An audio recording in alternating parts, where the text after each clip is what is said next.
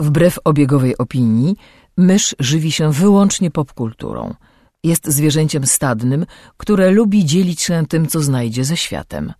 Jej naturalnym sposobem komunikacji jest przerywany śmiechem słowotok. Słuchacie podcastu Myszmasz.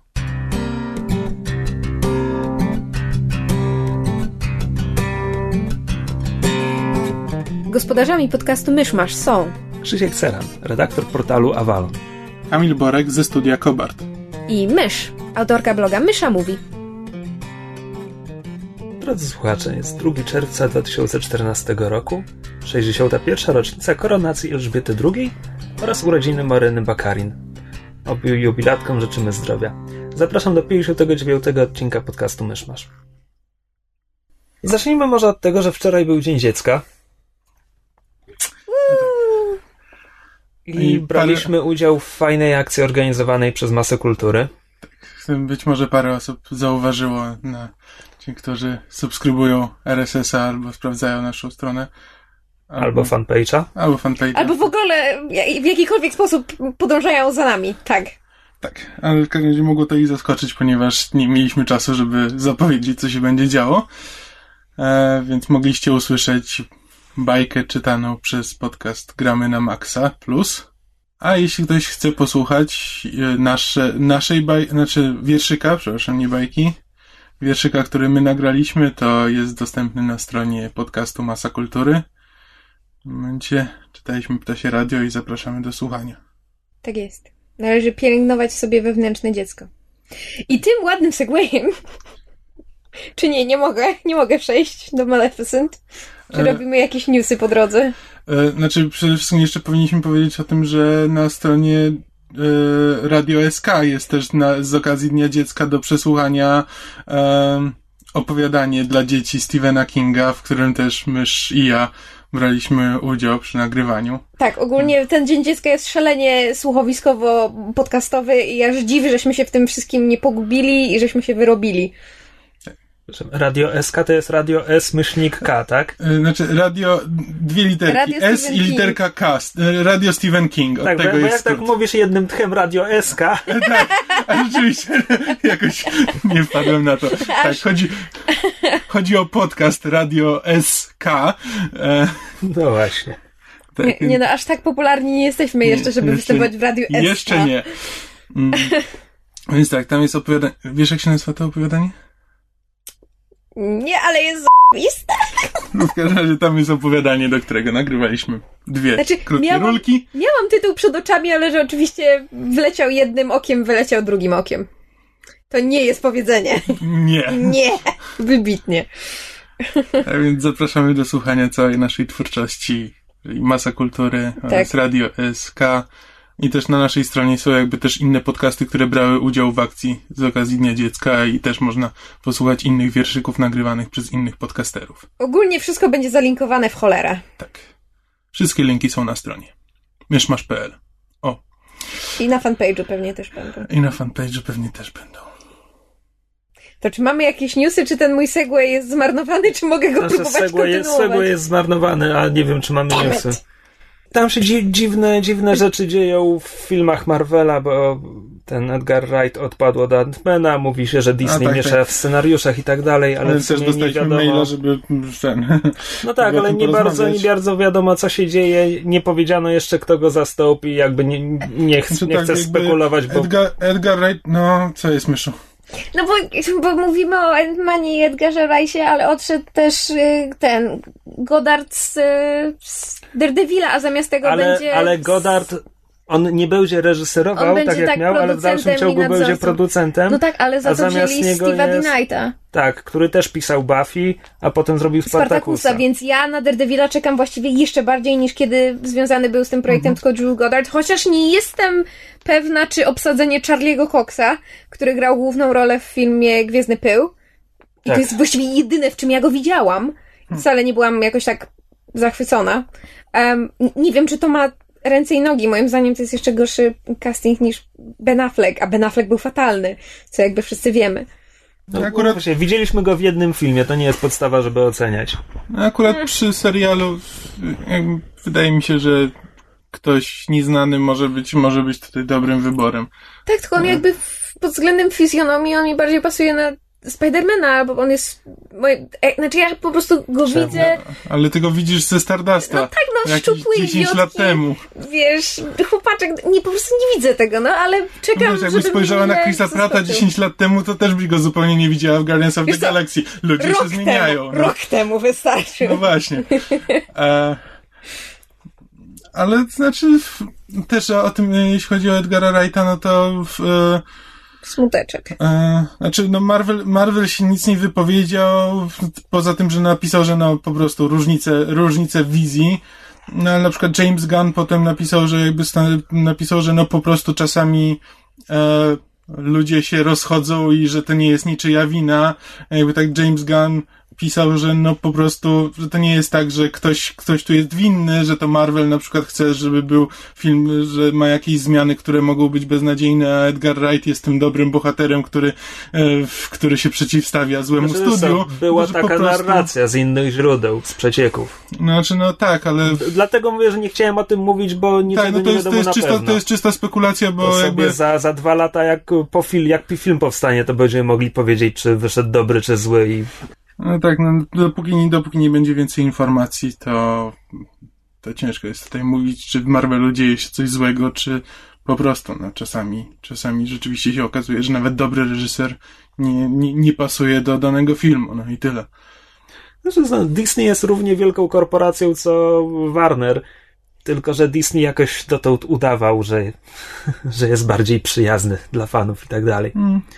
I No, dla do tej swoich pory, pracowników. a jak do tej pory, no to dobrze wybierali reżyserów do swoich filmów, więc no, jak na razie mają u mnie kredyt zaufania, że rzeczywiście to wywalenie Edgara Wrighta miało ręce i nogi. To skoro jesteśmy przy Disneyu, ja Proszę mam, bardzo. ja mam dzisiaj dzień, gdzie segwaye mi się po prostu wysypują z rękawa. Już, dalej, dalej, dalej. E, to ja byłam wczoraj na e, premierowo na filmie Maleficent. Polski tytuł Czarownica, polskie imię bohaterki Diabolina, tak żeby wszystkim już totalnie pomieszać w głowie. Em, I Maleficent, dla tych, którzy znają Disneya i mm, lubią film um, Śpiąca Królewna, animowany film Disneya, e, jakby wiedzą, kto to jest Maleficent. Tym, którzy nie wiedzą, tłumaczę Maleficent to jest po prostu zła czarownica ze Śpiącej Królewny. Ta z rogami, czarny, piękny płaszcz ala Dracula, kruk, laska z taką fajną kulą, dużo magii, potem smok. No wiadomo jak to jest.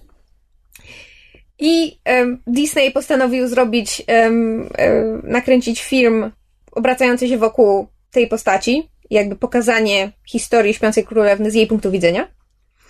E, Film przechodził bardzo wiele różnych bojów i, i, i po drodze zmieniano wielokrotnie scenarzystów, aż film trafił do, żebym teraz nie skłamała, e, Lindy Wolverton, która jest em, stałym pracownikiem Disneya i jest odpowiedzialna m.in. za scenariusz e, Aladyna, Króla Lwa, Pięknej Bestii, Mulan i ostatniej Alicji w Krainie Czarów Tima Burtona.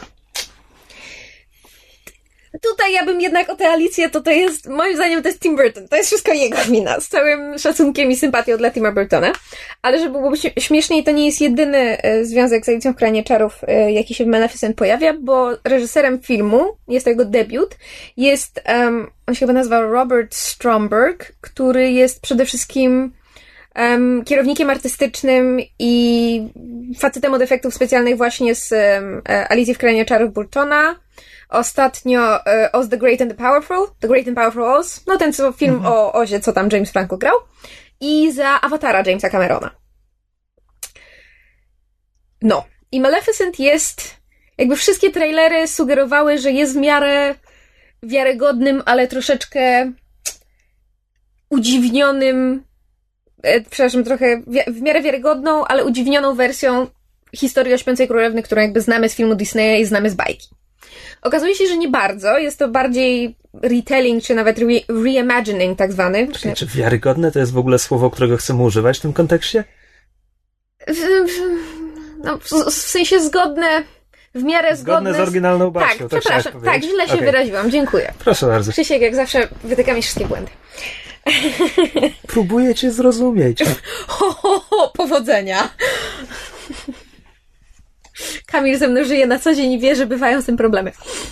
E, I muszę powiedzieć, że jakby byłam zachwycona pomysłem, żeby powstał film e, wokół Maleficent, bo jest to moja chyba absolutnie ukochana postać z filmów Disneya. Jakby nawet nie tyle ulubiony zły, bo to jest jakby bezdyskusyjne, ale w ogóle ulubiona postać. No a potem zaczęły się pojawiać różne, prawda, newsy. Okazało się, że zatrudniono do filmu Angelina Jolie, co jest moim zdaniem jedynym słusznym wyborem, innego sobie nie wyobrażam. Nieważne, co kto myśli na temat Angeliny Jolie, to jest jedyny słuszny wybór. Um, a potem pojawiły się trailery. I w trailerze zdziwiło mnie to, że um, pokazana jest scena chrzcin księżniczki Aurory, czyli jednego z najbardziej takich właśnie e, kultowych, ikonicznych obrazów z filmu Disneya Śpiąca Królewna. I scena ta była bardzo dobrze odwzorowana w, w fabularnej Maleficent z Angeliną Jolie, ale była jedna istotna zmiana. W, w Śpiącej Królewnie Disneya jakby czarownica przeklina księżniczkę pod tytułem ukujesz się w palec i umrzesz. I to dopiero jedna z, z dobrych wróżek zmienia to na zapadniesz w stuletni sen, obudzi cię pocałunek prawdziwej miłości. W tym filmie, na którym byłam wczoraj... To, Maleficent z Angeliną Jolie? Tak. E, to, to jakby sama Maleficent e, pod wpływem błagań e, ojca Aurory, króla Stefana, zmienia to, no no dobrze, niech ci będzie, nie umrze, tylko zapadnie w, w, w wieczny sen, nikt tej klątwy nie złamie, obudzi ją tylko pocałunek prawdziwej miłości. Jakby haczyk polega na tym, że Maleficent nie wierzy w prawdziwą miłość. I w filmie dowiadujemy się dlaczego. Dlatego, że film dodaje nam zarówno przeszłość tej postaci, której jakby nigdy wcześniej nie znaliśmy. Dopowiada. Maleficent Begins. Tak, Origins. Maleficent Origins. Um, I jakby właściwie już od momentu chrzcin kompletnie zbacza od wszystkiego, co do tej pory widzieliśmy i, i wiedzieliśmy jakby o Maleficent, o, o jej cudzysłów relacji z Aurorą i, i, i temu, jak ten konflikt i ta, ta historia się rozwijały. I ja myślałam, że mi to będzie bardzo przeszkadzało, bo jakby już w trailerach ta drobna rozbieżność w scenie chrzcin doprowadzała mnie do białej gorączki. Ja się straszliwie bałam, że każda zmiana względem oryginału będzie po prostu u mnie wywoływała agresję.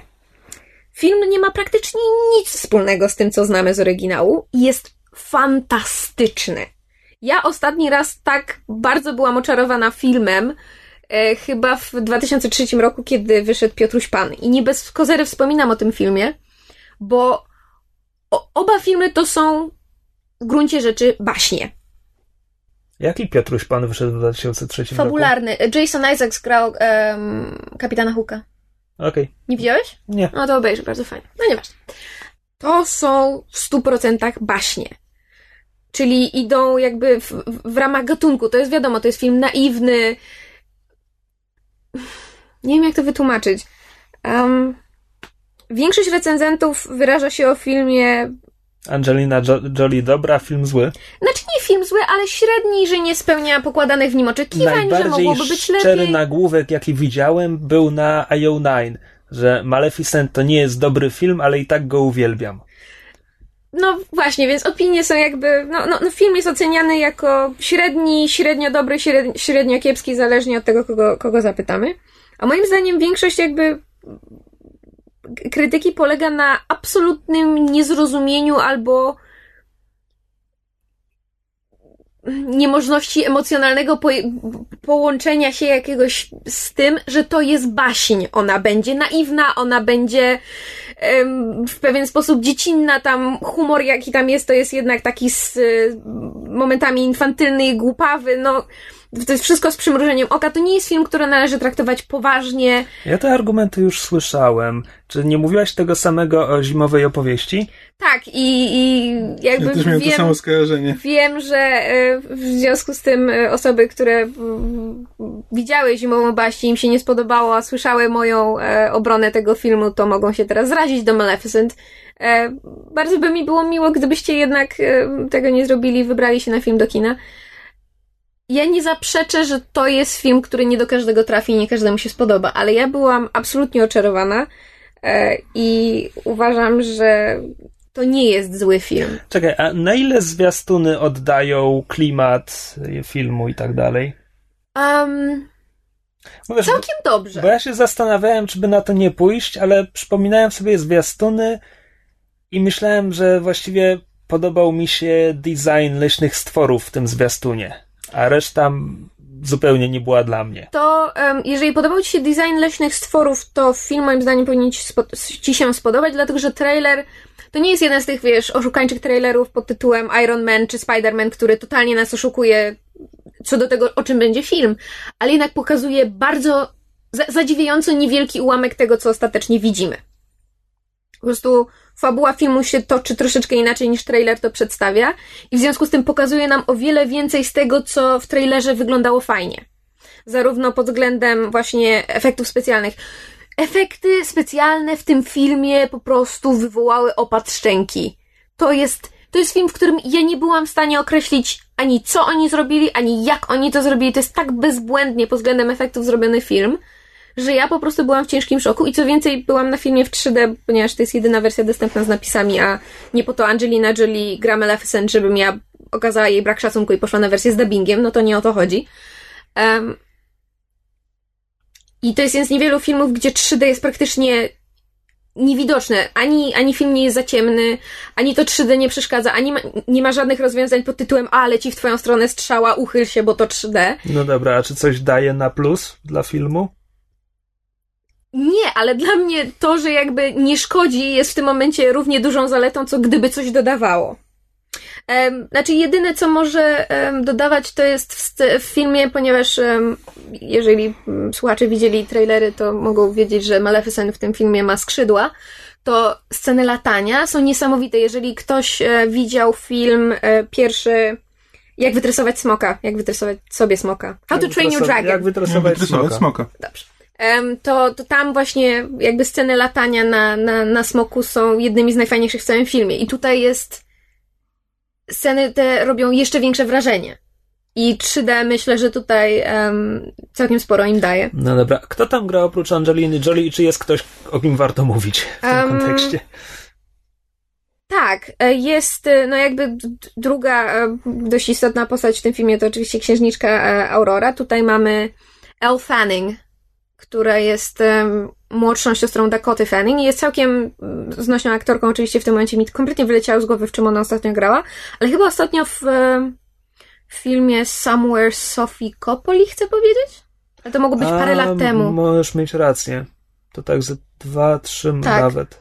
W każdym razie um, Elle Fanning jest, jest, jest um, porządną młodą aktorką w filmie. Sprawdziła się, um, rzeknę, czarująco. Ha, ha, ha, ha, ha. Um, a druga, um, nie patrz się tak na mnie, Krzysiek. E, a druga rola, która mi się szalenie spodobała, to um, Maleficent animowana ma swojego tam pomagiera Kruka. No i ten motyw został przeniesiony do, do wersji fabularnej, tylko że on nie jest tylko krukiem, ale jest jakby przez Maleficent zmieniany także w człowieka. No i tę wersję ludzką gra aktor, który się nazywa Sam Riley. Ostatnio grał w filmie On the Road o Jacku Kerouacu z Garethem Hedlundem. Hedlundem. E, I znaczy ja jakby Rileya nie widziałam w zbyt wielu filmach, natomiast tutaj ma e, bardzo, bardzo fajną, sympatyczną rolę i bardzo mi się podobało, jak została właśnie e, pokazana relacja między Maleficent a jej tym służącym jako taka mniej na zasadzie mistrz i a bardziej na zasadzie starego małżeństwa, które się przekomarza i, i, i sobie dogryza. Mogłabym się jeszcze długo o filmie, e, że tak powiem, e, rozwodzić, ale nie będę, bo tutaj chłopcy na mnie krzywo patrzą. E, w każdym razie w najbliższym czasie może nawet już wisi, bo będę ją pewnie pisać po nagraniu. Będzie recenzja Maleficent mojego pióra, mojej klawiatury i tam będę się rozwodzić dalej. E, ogólnie bardzo polecam, jeżeli ktoś lubi baśnie, jeżeli ktoś jest fanem Disneya, albo animowanej Śpiącej Królewny, albo Angeliny Jolie, albo filmu z tymi efektami specjalnymi i dobrą muzyką, albo retellingów baśni, bo to jest naprawdę fantastyczny retelling. To, jak to zostało, jak, jak zostały wzięte znane elementy i kompletnie um, inaczej wykorzystane jest dla mnie fantastyczne. E, Linda Wolverton rzeczywiście fantastycznie, fantastyczny scenariusz moim zdaniem napisała. Pod względem jakby konstrukcji, bo dialogów w sumie jest mało, to jest głównie wizualny film. Um, tak, y, jak najbardziej należy na Maleficent się wybrać. Um, oczywiście na wersję z napisami. Jeżeli ktoś poszedł na dubbing i chciałby mi powiedzieć, jak bardzo fatalnie to wypadło, to z chęcią posłucham albo przeczytam. I to tyle ode mnie. Czy Diabolina to jest jej pełne imię? Czy Tak. nie ma nazwiska? To wymyślił um, chyba. Ojejku, wczoraj miałam na ten temat rozmowę. Chyba Jeremi Przybora to wymyślił. Nie, nie, bo to tak tylko sobie myślę, że to by dobrze brzmiało, gdyby okazała się założycielką rodu Demon. No przecież to była zmiana, bo po angielsku jest Cruella de Vil, a po polsku jest Cruella Demon. I nigdy nie zrozumiałam tej zmiany. No bo Demon to coś znaczy po polsku, a ja Devil wiem, ale, nie. ale to no jest takie, wiesz, ufajnianie na siłę. Tak samo nie lubię. Nie, to jest tłumaczenie. No ale ja jakby nie, w pewnym momencie nie uznaję tłumaczenia nazw własnych, zwłaszcza imion. No właśnie to jest tak samo, ta, ta diabolina też mi się nie podoba. Ja rozumiem, dlaczego to zostało zrobione, ale to na przykład na zasadzie, że to było zrobione, ponieważ, prawda, te, te, te rogi, skojarzenia z diabłem, no i Maleficent to jest jakby imię oznacza, że pełna zła, no i diabeł też jest pełen zła, ale dla mnie imię diabolina daje konotacje religijno-chrześcijańskie, a to nie o to chodzi. Imię Maleficent ma się kojarzyć z czarownicami, z, z, z na przykład chociażby z traktatem Młot na czarownicę. Czarciną. Och, cicho! A w ogóle film miał dziwne tłumaczenie. Czaroliną. Cia! film ma dziwne tłumaczenie, to znaczy jakby napisy były bardzo porządnie zrobione, ale jedna zasadnicza rzecz, która mnie dziwiła, to było to, że um, Maleficent w filmie jakby zwraca się pogardliwie do księżniczki Aurory per Beastie. Na zasadzie, że jest brzydka, jej się nie podoba, jej nie lubi. I to zostało po polsku przetłumaczone na paskudzia. Oj. A się zastanawiam, dlaczego nie na bestyjka? No naprawdę. No, dlaczego ufajniać na siłę? Nie rozumiem tego. No nieważne. W każdym razie tyle, tyle ode mnie o Maleficent. Y, Polecam, warto, jeżeli byliście, jeżeli pójdziecie, koniecznie dajcie znać, czy, czy wam się podobało, czy może mysz się po prostu nie zna i jest um, pięciolatką zamkniętą w ciele wcale nie starszej dziewczynki. What? Take it away, Kyle! Ile jeszcze filmów disneyowskich będzie w tym roku? Disneyowskich chyba już niewiele. A co? Guardians of the Galaxy. Zastanawiam się, ile razy jeszcze nas to czeka. E, tak, Kamil, co ty masz? Wow! Słowo daję, przestanę przychodzić na nagrania. Au. Ty, wstrętny ty. Znaczy, ja tylko chciałem, ponieważ ja nie mam wiele do wniesienia do tego podcastu w tym tygodniu, mm, W przeciwieństwie do Krzyśka, Chciałem- który zawsze ma coś do wniesienia. chciałem powiedzieć, e, o czym nie będę mówił i czemu nie będę mówił i się trochę po ten, um, pozłośliwiać, trochę ponarzekać, e, ponieważ tak, nie będę mówił o najnowszych premierach growych, czyli o Wolfensteinie The New Order i o Watch Dogsach, ponieważ e, najwidoczniej ATI, czy tam AMD i Radeony to jest jakieś brzydkie kaczątko świata growego i Wolfenstein u mnie nie działa, bo wywala się po, e, po filmikach początkowych i z tego co czytałem jest to wszechobecny problem, sporo osób ma, jest to coś związanego ze sterownikami, ale nawet po zainstalowaniu e, najnowszych sterowników wciąż ta gra nie działała. E, A Watch Dogsy podobno też się gryzą z Radeonami i też ma, są duże problemy z lagami, więc nawet e, postanowiłem, że dopóki to nie będzie jakoś porządnie spaczowane, dopóki się nie dowiem, że wszystko działa tak jak powinno, to nie mam zamiaru nawet po tę grę sięgać. E, Poza tym wszyscy mówią, że to tak naprawdę wcale nie jest dobra gra, więc tym bardziej mi się do niej nie śpieszy. Znaczy, Watch Dogs zbierają głównie letnie opinie Tak. to są albo, że w sumie złe, albo w- w sumie dobre, ale i mnóstwo zastrzeżeń. E, Wolfenstein zbiera bardzo dobre recenzje, natomiast te problemy ze sterownikami podobno właśnie, e, podobno u niektórych to właśnie najnowsze sterowniki są problemem i że po odinstalowaniu wszystkiego i zainstalowaniu do którejś starszej wersji, że to zaczyna działać. No i czytałem, że można pogrzebać parę godzin i niektórym to pomaga, a No innym tak, nie. tylko no to no właśnie o to chodzi, że to jest ten problem. A ja w dodatku jeszcze wiesz, że w dodatku ja nie mam porządnego połączenia internetowego, ponieważ z myszą operujemy na połącze na internecie mobilnym i tak dalej, więc teraz ściąganie też kolejnych 10-gigabajtowych patchy e, też wcale mi się nie uśmiecha, więc po prostu nie wiem, czy sobie nie daruję tej gry, nie wiem, poczekam aż by stanieje w wersji konsolowej albo coś takiego. Um, I jakby to jest też kolejny powód, dla którego ja już od, od jakiegoś czasu coraz bardziej, coraz bardziej odchodzę od mainstreamowych gier i odrzuca, o, odrzuca mnie od nich, bo, bo nawet wtedy, kiedy działają, to, to jest wszystko takie samo. I jakby, już wiesz, to jest to sam, ten sam zarzut, co wielokrotnie się słyszy na temat hollywoodzkich filmów, ale mimo wszystko hollywoodzkie filmy w ostatnich czasach odchoćby przez to, że Marvel, Marvel po prostu sobie robi jaja i robi co tylko mu się żywnie podoba i Marvel nie ma problemu z zrobieniem filmu o e, rakietowym, rakietowym szopie praczu. I tego typu Używamy rzeczy. tego argumentu tak często, że zaczynam się obawiać, że powinniśmy przestać poczekać na ten film. Tak, no ale nie, ale przynajmniej, przynajmniej ktoś się stara, przynajmniej już jakby Hollywood zauważyło, że zaczęło robić te same filmy cały czas i są momenty, pewnie, no to wciąż jest zachowawcze, bo to jest wciąż biznes, więc robi się filmy, które mają pewność, że ten, ale, ale mimo wszystko ludzie starają się od czasu do czasu, wychodzi jakiś film, który zaskakuje wszystkich, robi coś inaczej niż, niż inne.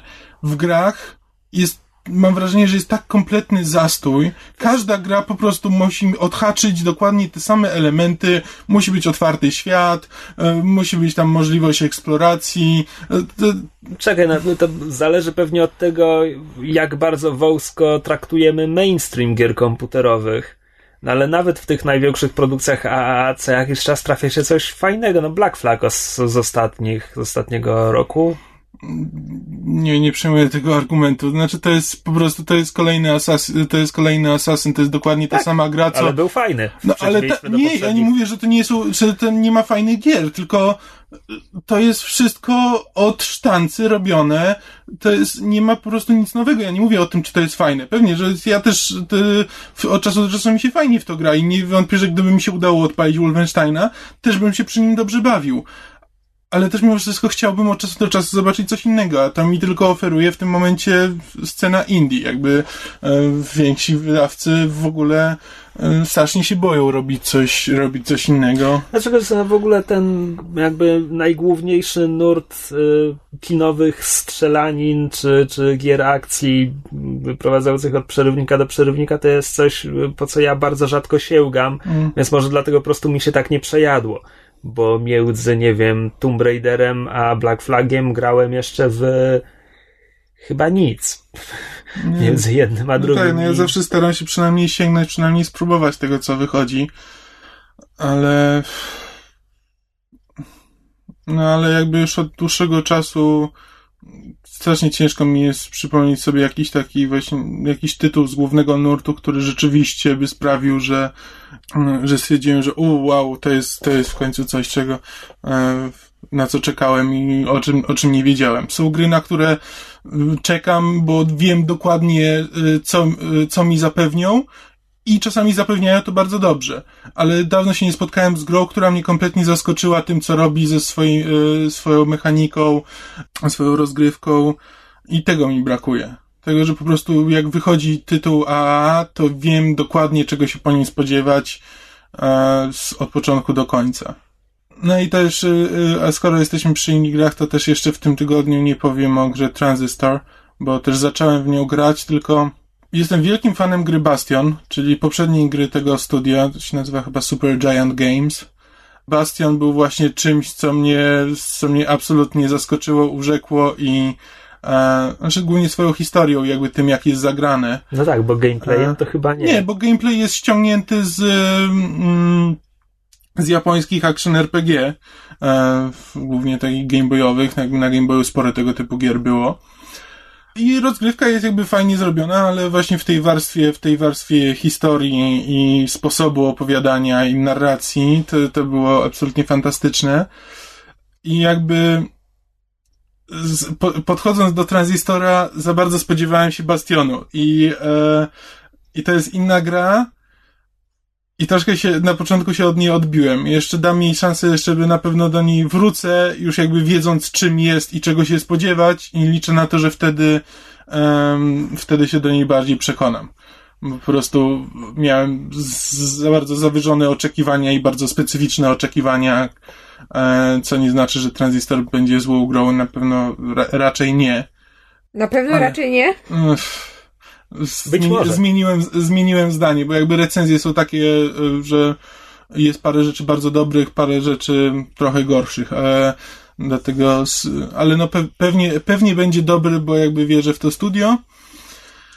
E, ale wypowiem się dopiero prawdopodobnie może w przyszłym tygodniu, może za dwa tygodnie, szczególnie, że jeszcze sesja. A czy to studio zrobiło coś przed Bastionem? Mm, czy to była ich pierwsza gra? Nie, chyba Bastion był ich pierwszą grą. No, Okej. Okay. Ale nie, nie jestem pewien. Trzymając się gier komputerowych, przeszedłem trzeci epizod drugiego sezonu The Walking Dead od Telltale Games. E, I teraz taki, e, nie będę mówił, co się dzieje, kto ginie i tak dalej, ale i tak myślę, że jeśli ktoś w ogóle w to nie grał i tak dalej i się bardzo boi spoilerów, to niech przejdzie pierwszy sezon i pierwsze dwa epizody, bo coś mi się może wymknąć. A... Dobrze? Już? Tak? Okay. Już przeszli? Dobrze. Mam problem z tym epizodem. Pewne rzeczy robi bardzo fajnie, a pewne rzeczy nie dają mi spokoju. Jedna to jest bardzo ogólna uwaga, bo po prostu nie mogę się przyzwyczaić do tego, w jakim stopniu Telltale odchodzi od gier przygodowych, takich klasycznych. Znaczy, jak bardzo ucieka w kierunku tej formuły interaktywnego filmu. Do tego stopnia, że w tym epizodzie była dosłownie jedna, jedna plansza, gdzie, gdzie można sobie pochodzić, poklikać na przedmioty, popatrzeć czym one są i pogadać z paroma postaciami. Jedna. A wszystkie inne sytuacje to był po prostu, wiesz, korytarz, tutaj klikasz na to jedno, tutaj klikasz na to jedno, ile w ogóle na cokolwiek klikasz, bo reszta to są, wiesz, scena, rozmowa, dialog, rozmowa, dialog, coś mhm. się dzieje, rozmowa, dialog.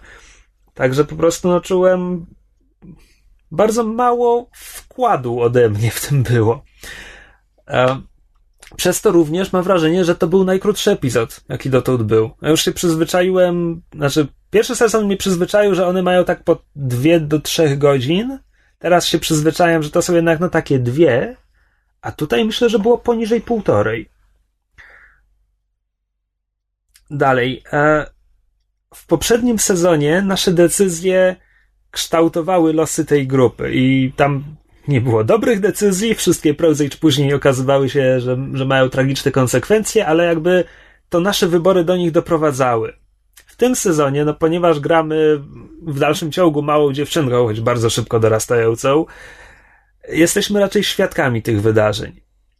I to nie byłoby jeszcze takie złe, gdyby, gdybyśmy i tak mieli, wiesz, decyzje, które kształtują nie wydarzenia, ale naszą bohaterkę. Tylko, że takich decyzji też nie ma. Znaczy, w tym epizodzie jest jedna, która faktycznie jest bardzo fajna, nie wpływa na nic poza to, kim, je, kim będzie nasza bohaterka, na kogo wyrośnie. No i może jeszcze w pierwszym epizodzie bym znalazł w scenie z psem, ale to już tak trochę na siłę tak naprawdę. A poza tym jakby nie, niespecjalnie miałem w ogóle iluzję wyboru. Jasne tam parę razy było, wiesz, zrób to tak albo inaczej. Pod koniec epizodu gra mi podsumowuje, o tutaj ja i 50% graczy zrobiliśmy to, ale to nie były, to nie były wybory, które cokolwiek by znaczyły, czy dla fabuły, czy, czy dla bohaterki, dla Clementine. A największy problem mam jednak z tempem tego epizodu. Znaczy, on bardzo szybko przechodzi, wiesz, od ważnego wydarzenia do ważnego wydarzenia i zupełnie nie ma czasu pośrodku, żeby te wydarzenia zdążyły wybrzmieć, żeby, żeby gracz mógł poczuć ich wpływ na, na inne postaci, na gracza, tego tu nie ma, co je, jest z dużą szkodą dla gry. No bo na przykład mamy takie sytuacje, jak wiesz, w tym epizodzie ginie pewna postać i to widać, że wiesz, to robi wrażenie na Clementine, nawet jeśli wiesz, nie jest jakoś bardzo traumatyczne czy coś, bo już się do tego przyzwyczaiła, ale na mnie jako graczu to zupełnie nie robi wrażenia, bo wydaje mi się, że z tą postacią zdążyłem zamienić dwa zdania przez cały czas. Inną kwestią jest to, że ona podobno może zginąć e, pod koniec drugiego epizodu, więc po prostu ma nad sobą nóż przez cały ten epizod, bo gra lubi po sobie sprzątać. Mhm. Z fajnych rzeczy końcówka tego epizodu jest bardzo dobra, bardzo porządna. Wracają pewne tematy. E, widać już o czym jest ten sezon. E, jest o tym, wiesz, ile, ile trzeba poświęcić, ile trzeba w sobie zdusić, żeby przetrwać w takim świecie. E, I to jakby jak na dłoni mamy, że Clementine, wiesz, może wyrosnąć na i tutaj mamy postać A, postać B, postać C. Wiesz, fanatyczny, autorytarny przywódca, odludek, co to dba tylko o siebie, ktoś, kto dba o swoich, ale jest kompletnym wariatem. Takie tam jest. E, w- wzorce. wzorce w otoczeniu się znajdują. E, I to jest całkiem fajne, zwłaszcza, że tutaj wracają echa tego, jak w pierwszym sezonie nasze decyzje kształtowały Clementine i że w sumie niektóre z tych lekcji, które tutaj zostały powtórzone w bardzo brutalny sposób, to po raz pierwszy my ich jej udzieliliśmy. I to jest fajne. E, Do tego rozwój fabuły mnie zaskoczył w pewnym momencie. E, Tylko to też było raczej zaskoczenie z gatunku tego, że bardzo szybko dotarliśmy do zwrotu akcji, którego spodziewałem się może nawet nie w, w następnym, tylko w ogóle w ostatnim epizodzie. Czyli to znowu jest takie, że ok, jestem zaskoczony, ale jestem zaskoczony tym, jak bardzo, jak szybko ta akcja gna, a ponieważ gna szybko, to, to robi to po łebkach i efekt jest przez to ogólnie słabszy. Tak jak opowiadasz o tym epizodzie, to to, to jest dokładnie te same problemy, które ta gra ma od początku tego, tego sezonu. E, jakby te same, te same na temat tempa, na temat jakby konsekwencji wyborów, właśnie Znaczy- sprzątania gry po sobie i Poprzedni, poprzedni epizod miał e, lepsze tempo. Poprzedni epizod pozwalał trochę odpocząć, trochę poznać te postaci. Bo to jest właśnie problem. To jest. e, To, jak te postaci są prezentowane, to jest podwójny problem. Jeden jest taki, że dostajemy tylko takie szarpane sceny, dialogi z nimi, kiedy gra ci powie, że masz mieć z nimi dialog. Nie, nie ma, wiesz, nie ma takiej czy chwili, gdzie na przykład w tym momencie gra ci daje swobodę i możesz podejść do tej postaci albo z nią porozmawiać. Nie, rozmawiasz z kimś dlatego, że po prostu przerywnik filmowy się kończy rozmową z postacią. I teraz masz opcję wybrania kilku dialogów. W drugim epizodzie gra dała sobie trochę czasu. I w drugim epizodzie można było trochę ich poznać. Też nie tak bardzo, jakbym chciał. No ale tam było to trochę lepiej. Natomiast pierwszy i trzeci faktycznie gnają bardzo.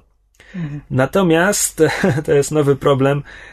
e, W tym, w tym sezonie jest e, postać, która mam wrażenie, że istnieje tylko po to, żeby w dalszej perspektywie gracz musiał podjąć jakąś dramatyczną decyzję i to będzie morał tego sezonu a propos tego, ile trzeba poświęcić, czy, czy coś tam.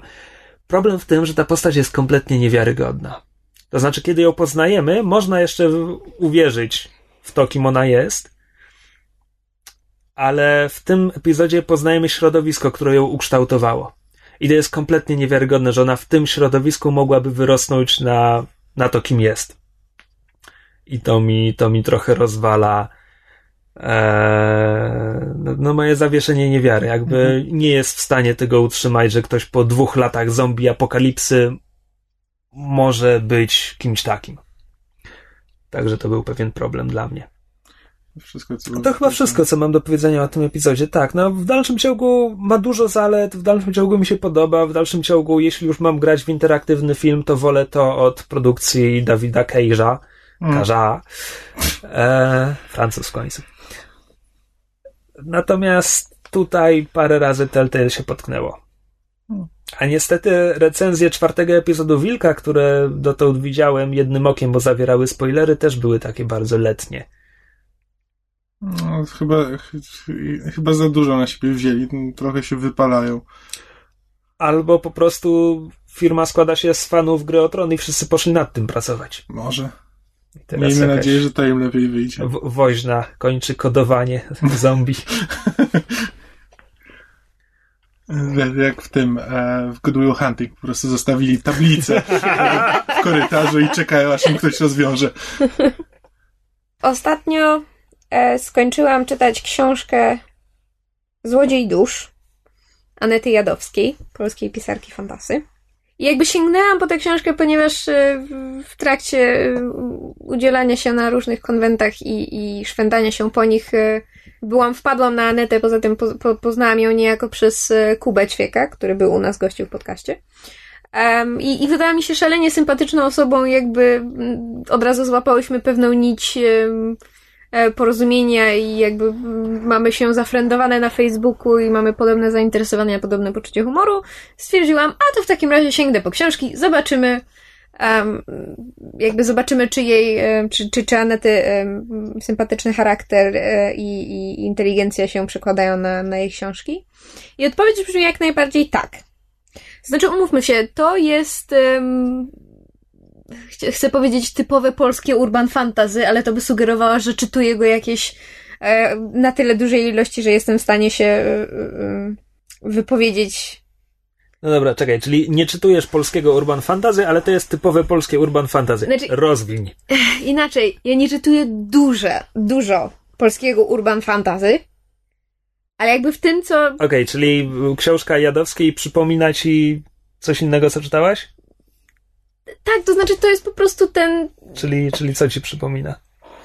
No na przykład, nie wiem, no właśnie Ćwieka albo um, to, co pisze Marta Kisiel, albo um, Załatwiaczkę Mileny Wójtowicz, albo Podatek Mileny Wójtowicz, albo Wiedźmy Ewy Białęckiej, chcę powiedzieć. Um, to jest po prostu jakby nie chcę, nie, nie, wiem, czy to mogę tak powiedzieć, ale basically większość z tego, co wydaje Fabryka Słów, to jest polskie urban fantasy w takim czy innym stopniu. A Jadowską też wydaje Fabryka Słów? Um, wiesz co, nie patrzyłam na wydawcę możliwe, a jak nie, no to... No nieważne. Nie, w każdym razie nie jestem pewna, kto, kto Anę te książki wydaje, ale sięgnęłam po tego Złodzieja Dusz i biorąc pod uwagę, że sięgnęłam po niego niejako tuż po tym, jak skończyłam tę serię o Sukubie Richelle Mead, o której też wspominałam parokrotnie w podcaście, to jakby to też, to też jest ten sam klimat. To jest, prawda, współczesne miasto w wypadku Anety jest to Toruń, po czym jest jakby jego alternatywna, magiczna wersja Thorn. No i mamy główną bohaterkę, która oprócz tego, że jest policjantką, jest też wiedźmą. Mamy cały, um, cały magiczny świat, który jakby opiera się na tym, że są dwa systemy wierzeń. Jest system chrześcijański, czyli mamy anioły i demony, i niebo i piekło i Lucyfera i Archanioła Michała. I mamy obok tego drugi, żyjący niejako w, koegzystujący z nim system, tak zwany system magiczny, w którym jest wszystko. To znaczy um, wiedźmy, nekromanci, e, czarownice, um, elfy, nie elfy, jakieś chochliki, um, bogowie ze wszystkich e, systemów e, wierzeń oprócz chrześcijańskiego, czyli jakieś tam egipskie, nieegipskie, nordyckie, nienordyckie i tak dalej, i tak dalej. Cała ta wielka magia voodoo, szamani z amerykańskich stepów, no wszystko jest w tym jednym wielkim kotle jednorożce, pegazy, trytony, elfy, zombie, mumie, dusiołki. Tak, tak. No bo czego byś nie wymienił, podejrzewam, że bez problemu można by tam wsadzić. Gnomy, gnole, krasnale. Krasnale też, znaczy krasnoludy. Krasnoludy oczywiście wyrabiają um, piękne rzeczy, rzemiosło, prawda? Tak, kowale, złotnicy, etc. E, sprawdziłem, tak, wszystkie pięć powieści Anety ja jest, wyda, zostało fabryka. wydane przez Fabrykę Słów. Pięć? Pięć. Aha, bo ja mam cztery, to wyszła już piąta? Eee, Czy dopiero jest. Czekaj, już ci mówię. Złodziej dusz, bogowie muszą być szaleni, zwycięzca bierze wszystko, wszystko zostaje w rodzinie, egzorcyzmy Teodory Wilk. A, to, to jest piąte, to to chyba albo dopiero co wyszło, albo... 14 sierpnia 2014, no to, to tak. jeszcze nie wyszło. No to może do tego czasu przeczytam, przeczytam pozostałe tomy. Bo jeszcze po drodze y, przeczytałam parę krótkich opowiadań, które dzieją się właśnie w tym, w tym uniwersum, które są na oficjalnej stronie Anety do przeczytania. No dobra, mój kontakt e, z twórczością Anety Jadowskiej ograniczył się do tego, że teraz jak Kamil przeczytał tytuły, to przypomniałem sobie, że widziałem jedną z nich w księgarni. Czym ta policjantka właściwie się zajmuje? Policjowaniem. Policjowaniem, tak. Znaczy, to, Ale to jest... są kryminały, to jest przygodowe fantazy. Właśnie to jest troszeczkę w stronę y, kryminałów, to znaczy um, znaczy nie chcę, nie, nie chcę wyrażać się na temat wszystkich, ponieważ przeczytałam tylko pierwszy tom, a po drodze jakby sytuacja życiowa, nazwijmy to sobie, e, bohaterki się zmienia. Ale pierwszy tom to jest taki właśnie, wiesz, urban fantasy, kryminał z wątkami nadprzyrodzonymi, to znaczy bohaterka rozwiązuje, rozwiązuje jakąś sprawę. Rozwiązuje jakąś sprawę w świecie rzeczywistym, wykorzystując oczywiście w tajemnicy swoje magiczne zdolności, które jej tam niejako pomagają, ale przy okazji wplątuje się też w um, poszukiwania swojej zaginionej przyjaciółki i serię porwań w świecie magicznym i jakby obie, to, obie sprawy toczą się niejako um, jednocześnie. Pytanie o mechanikę. Ten, Torn, on jest nałożony na Toruń, czy to jakiś zupełnie inny wymiar, między którymi są bramy? Jak to działa? Bramy, dokładnie. Bramy. Tak, to znaczy y, jakby one się o tyle nakładają, że na przykład y, jest opisane, że Torn i Toruń mają, znaczy Toruń powstał tym miejscu, gdzie powstał, dlatego, że już wcześniej istniał tam Torn i Toruń jest dlatego, ma taki na przykład układ ulic i mniej więcej pewnych charakterystycznych punktów, ponieważ tak został zbudowany Torn.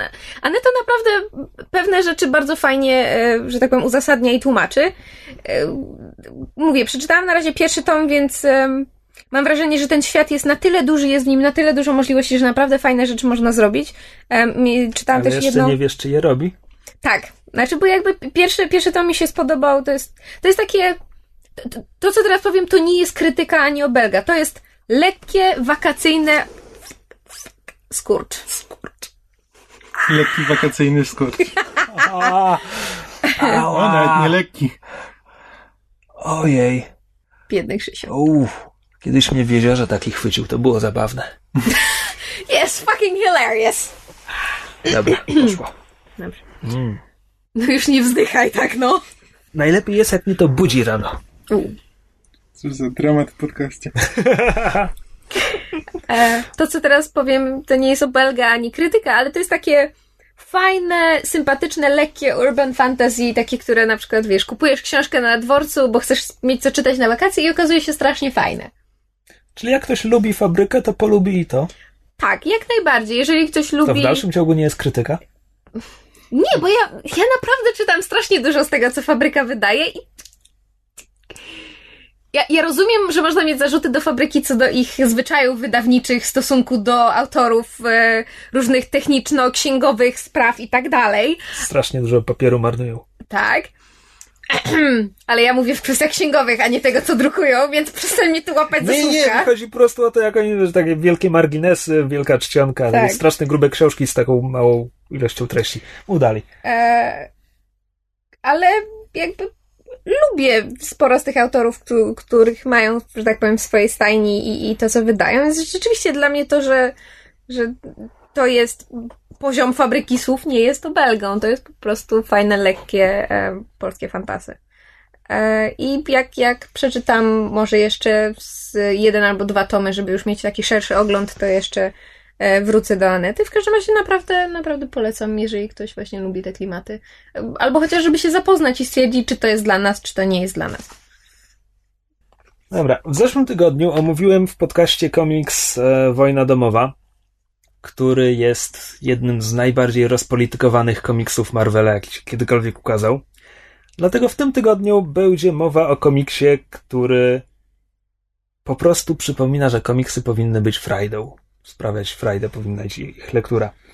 E, najpierw e, dwa wstępy. Wstęp pierwszy będzie mowa o komiksie Captain Britain and MI-13, konkretnie historia Vampire State.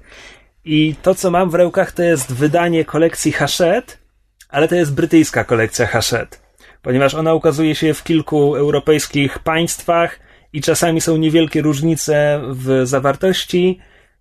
I Hachette nie mówi, co się ukaże. Wydaje, daje zapowiedzi tylko na parę tygodni, czasami miesięcy do przodu. No ale jesteśmy już w dwóch trzecich polskiej kolekcji, a nie ukazał się poprzedni tom e, o kapitanie Brytanie. Kapitanie Brytanie. Mhm. Wow. Kapitan Bryton, to powinien być nowy polski komiks. O, Blade. E, nie ukazał się komiks bodajże Alana Mura z tym bohaterem, który był w brytyjskiej kolekcji, więc jakby przesłanki sugerują, że i ten tom nie ukaże się w polskiej, dlatego kupiłem go z brytyjskiej. Powiedziałeś ten tom, ale to zabrzmi jak Tonton. Town, town. Skręć prawo. Dobra, Myślałem, że źle pachną na zewnątrz. to był pierwszy wstęp. Wstęp drugi historyczny. E, To jest trzeci i ostatni tom z, e, zamykający serię Captain Britain and the MI-13. Autorem jest Paul Cornell, który, e, kiedy zaczynał pracę dla Marvela, zaczął od krótkiej, pięcio czy sześciozeszytowej miniserii pod tytułem Wisdom. To była miniseria, której głównym bohaterem był Pete Wisdom, mutant, e, brytyjski agent żołdowy stworzony przez Warrena Ellisa na łamach Excaliburu. Mówiłem już o nim parę odcinków temu. E, I tamta miniseria jest niejako wstępem. Ja tam nadal słyszę tego tam tam. Tamta miniseria. Jezus Maria. Gdzie ja pracuję? No ja nie mogę w tych warunkach. Pracuję. Ho, ho. Chciałoby się zarabiać na podcaście. Wolontariatuję, dobrze. Ciężkie roboty w kamieniołomach. A, e, i Wisdom był wstępem do tej serii. Tylko, że ukazał się e, w linii wydawniczej Max. Marvel Max to jest taki, taki imprint, gdzie są tytuły technicznie rzecz biorąc dla dojrzałego odbiorcy. W praktyce to znaczy, że w tytułach oznaczonych literkami Max można kloć, pokazywać cycki e, i jeszcze bardziej brutalną przemoc. I Wisdom miał przekleństwa, miał cycki, jeśli dobrze pamiętam, i trochę brutalnej przemocy, ale przy tym była to historia.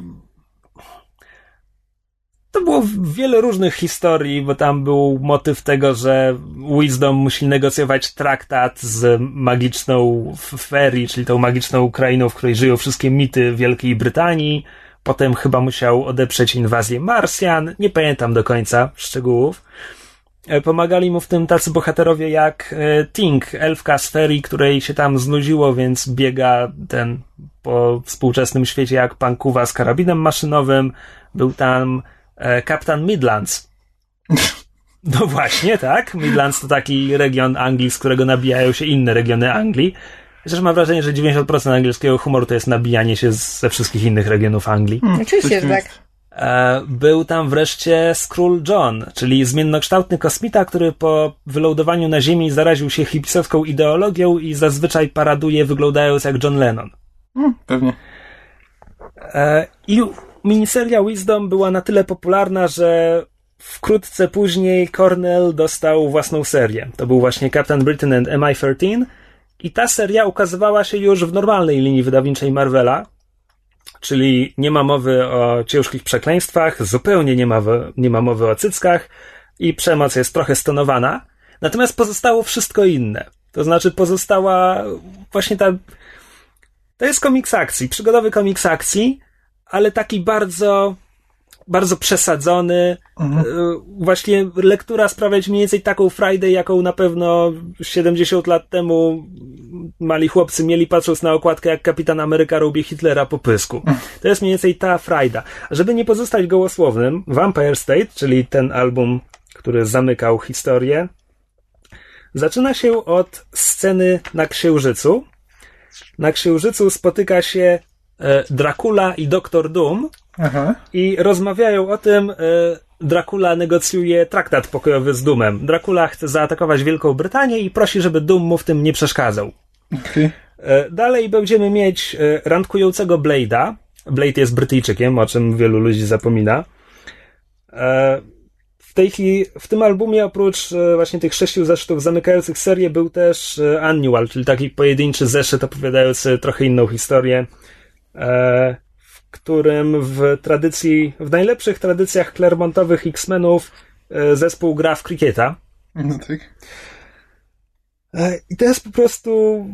To jest po prostu strasznie fajny komiks. Tylko ten album nie bardzo nadaje się na pierwszy kontakt e, z serią, ponieważ, jak powiedziałem, to, to jest trzecia historia e, w serii, trzecia i ostatnia.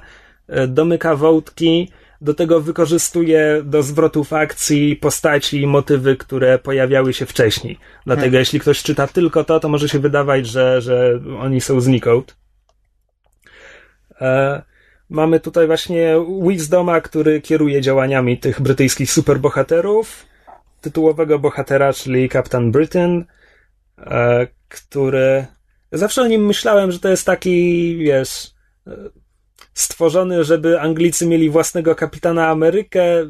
I jak go Amerykanie piszą, to faktycznie składa się po prostu z samych stereotypów angielskich. Natomiast jego brytyjskość legitymizuje to, że przez jakiś czas pisał go Alan Moore. Więc Aha.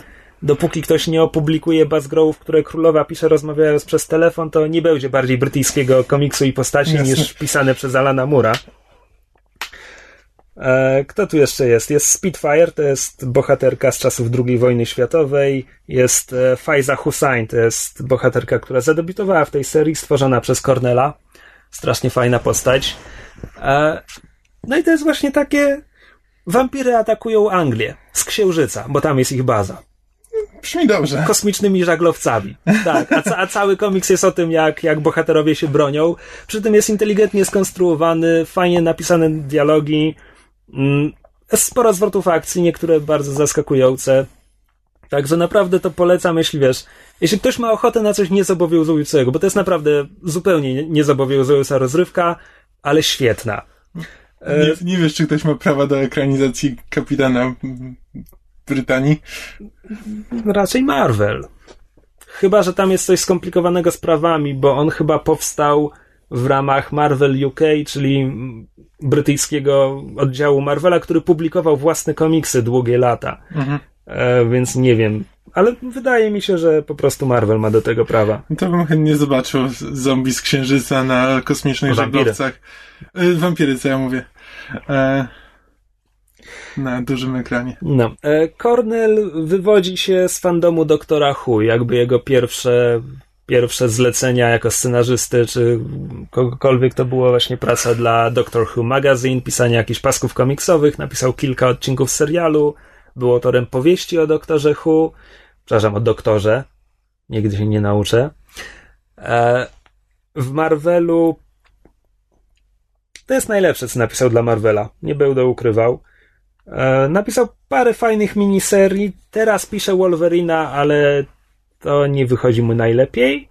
Robił też dla DC przez parę lat. Dla DC napisał serię, która nazywa się Demon Knights. On napisał chyba 14 zeszytów, potem przejął to inny scenarzysta i trochę popsuł. I to było fajne. To był komiks fantazy rozgrywający się jakoś w głębokim średniowieczu, wykorzystujący paru nieśmiertelnych bohaterów e, DC, albo antagonistów. Vandal Savage jest jednym z bohaterów, e, plus parę nowszych. Natomiast e, rysownikiem, który współpracował z Cornelem przy całej tej serii i narysował wszystko poza tym pojedynczym zeszytem, właśnie tym annualem, specjalnym numerem, e, jest Leonard Kirk. I Leonard Kirk, oprócz tego, że nazywa się jak ten kapitan statku kosmicznego, mm, rysuje od 20 lat przynajmniej. Robił dla Marvela, dla DC i ja go czasami bardzo lubię, czasami jest znośny, czasami mam z nim problemy. I Captain Britain to jest chyba najlepsza, najlepsza jego seria. Bo on robił dla DC na przykład e, Supergirl, pisaną przez Petera Davida. A ponieważ pisał to Peter David, a ja staram się śledzić jego karierę, to ja czytałem część tych zeszytów i tam to było takie po prostu, no powiedziałbym, najbardziej typowa komiksowa kreska, jaką znajdziesz w komiksie superbohaterskim. Nic, do niczego się nie przyczepisz, ale nie było to nic specjalnego i po prostu wiesz, takie uproszczone postaci, niezbyt dużo szczegółów i tak dalej. E, Potem, to już całkiem niedawno, parę lat temu, rysował X-Factor, pisany przez Petera Davida, patrz wyżej. E, Tylko, że wtedy wpadł jakiś taki pośpiech, że te jego rysunki brakowało detali, wykończeń i na przykład już na drugim planie postaci gubiły wszystkie rysy twarzy. Tam dosłownie czasami to były, wiesz, dwie kropki i kreska i to była twarz. I to było strasznie dziwne. A tutaj on jest bardzo komiksowy, ale te postaci mają dość dużo detali, chociaż są też, jest takie kreskówkowe uproszczenie w nich. One, to, to nie jest realistyczna kreska w żaden sposób, ale jest całkiem sporo detali, jest bardzo detaliczna i ją bardzo lubię. Tak Jest jak sporo jest. detali i jest bardzo detaliczna. E, W tak, odróżnieniu od ciągi hurtowej. tak, detale, te detale mają swoje detale. Patrz, tutaj Wisdom i Kapitan Britain przybijają żółwika. No no, Okej. miałeś, miałeś to w rękach, jak ci się ta kreska podoba? Znaczy tak, jest w porządku, ale Nie twój styl? Jest fajna, jakby nie, nie, nie mogę się do niej przyczepić i jest, jest sporo, sporo w niej dobrego, po prostu jakby nie niewiele, nie, nie jestem w stanie się nad nią pozachwycać. No dobra. E, I to już chyba wszystko na ten temat, czyli Captain Britain and MI-13, seria, którą polecam z całego serca, jeśli ktoś chce po prostu poczytać fajny komiks. Taki fajny, bardzo komiksowy komiks, gdzie właśnie są wampiry na księżycu i inne tego typu rzeczy. E, Tylko, że nie ma tego po polsku i duże szanse są, że nic z tego po polsku nie będzie. Więc trzeba ściągać z zagranicy. To co, teraz coaching mailowy? Dobrze, dostaliśmy, dostaliśmy maila od Mai, córki zegarmistrza i Maja pisze. Zebrałem się wreszcie do napisania do Was z dwóch powodów. Po pierwsze, nie tak dawno temu cykl mojego kochanego pisarza Davida Webera doczekał się adaptacji. Póki co komiksowej. Tales of Honor One on Basilisk Station. Chyba tak się nazywa. To jest tylko link. E, ale krążą coraz poważniejsze wieści o przygotowaniach do filmu. Kiedyś już się pytałam pod którymś odcinkiem, czy czytaliście i wiem, że odpowiedź brzmiała nie. Ponownie zachęcam do czytania jego książek, są naprawdę przyjemne i stosunkowo logicznie napisane z punktu widzenia technicznego. Jak stwierdził znajomy fizyk, jak na science fiction, space opera, war opera różnie się to określa. To ja tylko wtrącę, że odpowiedź się nie zmieniła. Odpowiedź się nie zmieniła, wciąż nie czytaliśmy Webera. Ja mam jedną jego książkę w domu, chyba jakiś coś o kotach, drzewołazach, coś, jakiś, to nie wiem, czy to jest jakieś coś o tej Honor, Honor Harrington, Honor to jest No tak. Honor Harrington, tak. Tak, tak. E, Webera to jest chyba jakiś, jakiś któryś tom serii, coś, nie wiem. W każdym Znaczy, Kiedyś się do tego zabiorę. To mów, Mnie właśnie jest. to, No. co, to, co mnie odstrasza od Webera i to, co jakby słyszałem od innych, to jest właśnie to, co tutaj Maja podaje jako e, zaletę, czyli to, że są stosunkowo logicznie napisane z punktu widzenia technicznego. I to jest to, co ja słyszałem o Weberze, że on lubi właśnie opisywać techniczne sposoby działania tam technologii, którą on tam sobie wymyślił i prawdę mówiąc, mnie to kompletnie nie interesuje. A mnie to, to jest wręcz to, czego ja w science fiction nienawidzę. Ja nienawidzę wiedzieć, jak coś działa. Ja nie muszę mieć przez 17 stron tłumaczonych, jak i dlaczego działa teleport. Dla mnie ważne jest, że postać się przenosi stąd, tu. I po co? Znaczy, ja, mi, mi to jakby nie przeszkadza, jakby mogę, e, nawet często mnie interesuje to jak, to, jak to działa, ale na zasadzie konceptów, a nie konkretnych opisów technicznych, jak dokładnie, tylko bardziej jakiejś koncepcji, wiesz, fizyki kwantowej i tak dalej, takich, bardziej mnie interesuje na przykład high concept niż właśnie dokładne w, e, wczytywanie się w fizykę, jak to, jak to działa. No, dobra, ale rozmawiamy. nie, nie jest to dla mnie temat sam w sobie. To musi wynikać, wynikać z historii, jakoś być fajnie opisane. A wracając do maila. Wracając do maila. Co do komiksu. Historię znam, a kreska mi się bardzo nie podoba. Nie lubię jej, te- nie lubię takiej zachodniej kreski komiksowej, wyjątkiem była chyba tylko Armada. Swoją drogą bardzo fajny komiks, również polecam. Więc trudno mi się wypowiedzieć o jego jakości, ale być może wam, miłośnikom komiksu, spodoba się bardziej. Nie, masz zamiar sięgnąć po komiks na podstawie Webera? Myślę, że prędzej sięgnę po książkę niż, niż losową adaptację. Mhm. No tak. Koniec. Puenta. I tutaj Maja jeszcze pisze, że Weber ma zamiar zawitać do Polski na konwencie Falcon i że to będzie dobra okazja, żeby zaznajomić się z jego dziełami. I jakby ktoś chciał go spotkać, no to się dzielimy tą informacją. Tak. My, my jesteśmy, znaczy ja mówię o sobie, ja jestem leniwa i em, odmawiam jeżdżenia na konwenty poza Warszawę. Straszny ze mnie leń. Czekasz, jak konwent przyjedzie do ciebie? Ta, no przecież w zeszłym roku ta, tak długo czekałam, aż Polkon do po mnie przyjechał. E, ale a propos konwentu, to chciałam wspomnieć, e, że prawdopodobnie cały myszmasz, albo część myszmasza, albo tylko mysz się pojawi na konwencie warszawskim Awangarda, bo Awangarda 9 w tym roku powraca prawdopodobnie gdzieś na teren e, tego. Politechniki. Tak, nie, nie Politechniki, SGGW. No, ale blisko mamy. Nie? SGH. To jest to dalszy jeszcze ten duży kam. Nie, to nie wiem. Któryś z tych dwóch, w każdym razie tam, gdzie do tej pory zawsze było, to tam prawdopodobnie znowu będzie. To jest stosunkowo niewielki konwent warszawski, ale e, część osób e, spoza Warszawy też na niego się wybiera i my prawdopodobnie też tam będziemy łazić. Ja na pewno przyjadę, żeby chociaż zrobić zakupy i poszperać w książkach e, w antykwariatach. Jakbyś jeszcze przypomniała sobie datę, to byłaby prawie użyteczna informacja. Wakacje. Wrzucę, Okej. wrzucę linka. Wrzucę linka. Nie Dobrze. pamiętam, czerwiec, lipiec, sierpień, sierpień. Może być na przełomie sierpnia i września. Lipiec! Aha, Lato! E, dobra, przyznam szczerze, że z tą adaptacją komiksową mam taki kontakt, że właśnie widzę na tablecie okładkę. Nie jestem pewien, na ile zachodnią kreskę może mieć Koreańczyk, który to narysował, ale mówię, nic mi nie mówi nazwisko tego pana. Może, może mieszka w Ameryce.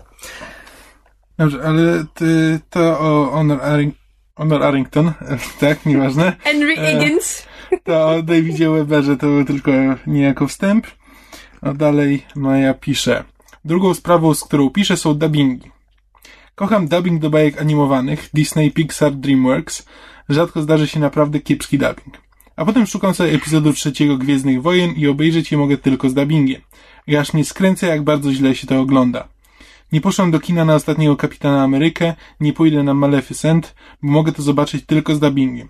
Mm, nie wiem jak ze Spider-Manem, albo już był, albo dopiero będzie. Jak to się dzieje, że te same głosy w filmie z aktorami brzmią tak źle? I czemu ten dubbing jest prowadzony tak natarczywie? W większym mieście miałabym wybór pójść do innego kina, w którym być może będzie wersja z napisami, ale u mnie nie ma takiej możliwości. Musiałabym jechać do Lublina, więc bilet kosztowałby mnie o 20 zł więcej, a cała wyprawa zajęłaby od 2 do 4 godzin dłużej. No tak, to rzeczywiście jest niezłe poświęcenie, żeby zobaczyć film z napisami. Dla dobrego filmu warto. Eee, dalej, więc sobie żadne kino ani żaden dystrybutor na mnie nie zarobi w ten sposób. Poczekam aż pojawią się na sieci przyzwoite wersje i tyle. A wyjątkowo wolałabym jednak pójść do kina i dorzucić swoje parę złotych na budżet kolejnych fantastycznych produkcji. I tym smutnym akcentem kończę i pozdrawiam. Maja córka zegarmistrza. Tam jest wiele pytań i może zacznijmy po kolei. Eee, znaczy ja się jakby zgadzam z tym, że jeżeli są dobre dubbingi, to zazwyczaj jest to Disney. I to do tego stopnia, że nawet w dzisiejszych czasach, jak się ogląda filmy zdubbingowane w latach 50., czyli e, tam właśnie Śpiąca Królewna i tego typu rzeczy, to jest nadal A. Świetny dubbing, świetnie dobrane głosy, bardzo fajne tłumaczenie. Jasne, słychać czasami takie na przykład L i są takie różne naleciałości wyraźnie wynikające jakby z Ale może czasów. to pasuje do postaci. To ale po prostu to jest sprawnie zrobiony dubbing Disney, nigdy z tym nie miał zbytnich problemów. Um, inne filmy animowane bywa z tym różnie. Nie zgadzam się z tym, że. Znaczy, zgadzam się z tym, że zazwyczaj dubbing filmów animowanych jest robiony dobrze, ale jak już jest robiony źle, to jest to bardzo wyraźne. E, przykładem tego między innymi jest film um, Strażnicy Marzeń. Gahule? To to? Nie, nie, nie. Strażnicy Marzeń po angielsku. To jest to z tym dziadkiem Mrozem? Tak. E... O Boże, jak to się To nazywało? był Jack Frost po angielsku? Nie. Rise of the Guardians. There A, it is. jest. Em, Tam Alec Baldwin dubbingował dziadka Mroza? tak, e, w każdym razie angielski tytuł to e, Rise of the Guardians e, i angielski, e, angielska wersja językowa jest fantastyczna, tam jest bardzo fajna obsada głosowa, jest Alec Baldwin, jest e, Hugh Jackman, jest e, Isla Fisher, jest em, Jude Law, Chris Pine, a po polsku jakby mnie w polskim dubbingu bardzo rzadko interesuje jaki aktor podkłada głos, mnie interesuje to, czy to jest A, dobrze podłożone, B, dobrze przetłumaczone. I Strażnicy Marzeń to jest jeden z najgorzej zrobionych dubbingów w filmie animowanym, jaki w życiu widziałam. E, czy słyszałam właściwie. Em, I umówmy się, wychodzi bardzo dużo animacji w Polsce, wychodzą nie tylko animacje dużych studiów, jak właśnie tam Disney, Pixar, nie wiem, 20th Century, ale wychodzą też różne te takie em, jakieś francuskie, z, z innych krajów Europy, jakieś takie mniej budżetowe animacje, te wszystkie jakieś Artury i Mimki. Ja tego typu rzeczy raczej nie oglądam, więc nie wiem, jak No, ogólnie Ar- stoi. Artur i Miminki to akurat nie była niskobudżetowa animacja. D- tak, ale w sensie mówię, że jakby nie tylko amerykańskie produkcje e, w Polsce wychodzą mm, w kinach, zwłaszcza. E, e, ale ja po prostu na, nie, na, nie, nie, na nich nie bywam, nie, nie oglądam zazwyczaj polskich wersji językowych, zazwyczaj staram się obejrzeć najpierw wersję oryginalną, potem, potem dubbing. E, drugie pytanie tam było. Dlaczego filmy em, animowane versus fabularne są tak drastyczne różnice w dubbingu? E, tutaj Kamil może mógłby się udzielić, skoro pracuje w studiu postprodukcji dźwięku i trochę się zna na lektorce i dopasowywaniu kłapów i nie tylko. A przynajmniej powinien się na tym znać. Znaczy, mi się wydaje, że Maja sobie sama odpowiedziała poniekąd na pytanie właśnie w zdaniu, jak to się dzieje, że te same głosy w filmie z aktorami brzmią tak źle. Bo to są te same głosy zagrane tak samo, tylko że w filmie z aktorami.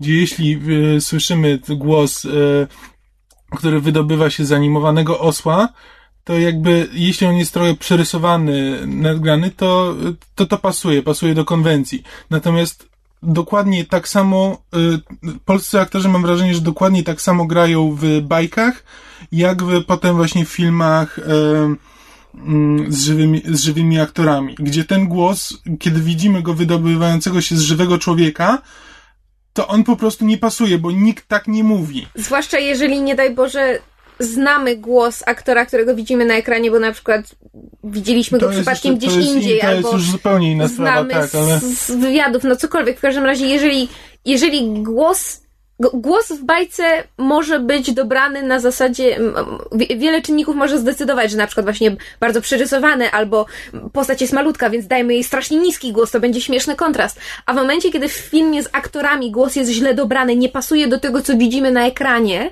jeszcze na dodatek, nie daj Boże, kłapy szczęki się nie zgadzają, a jednak mam wrażenie, że w filmie z żywymi aktorami no tak, trudniej jest kłapy dopasować.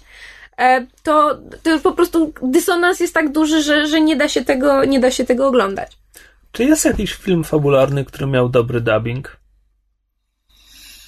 Ja nie oglądam wielu rzeczy znaczy, z dubbingiem, ja też nie, ale ja właśnie, też nie. Właśnie dlatego, że nigdy się nie, nie natknąłem. Znaczy ja kiedyś poszłam, poszliśmy ze znajomymi, długo żeśmy szukali fantastycznej czwórki te, tego um, pierwszego filmu z wersji z napisami i jeden seans w jednym kinie o jednej godzinie poszliśmy, siadamy, o, seans z napisami, jacy jesteśmy sprytni i zajebiści.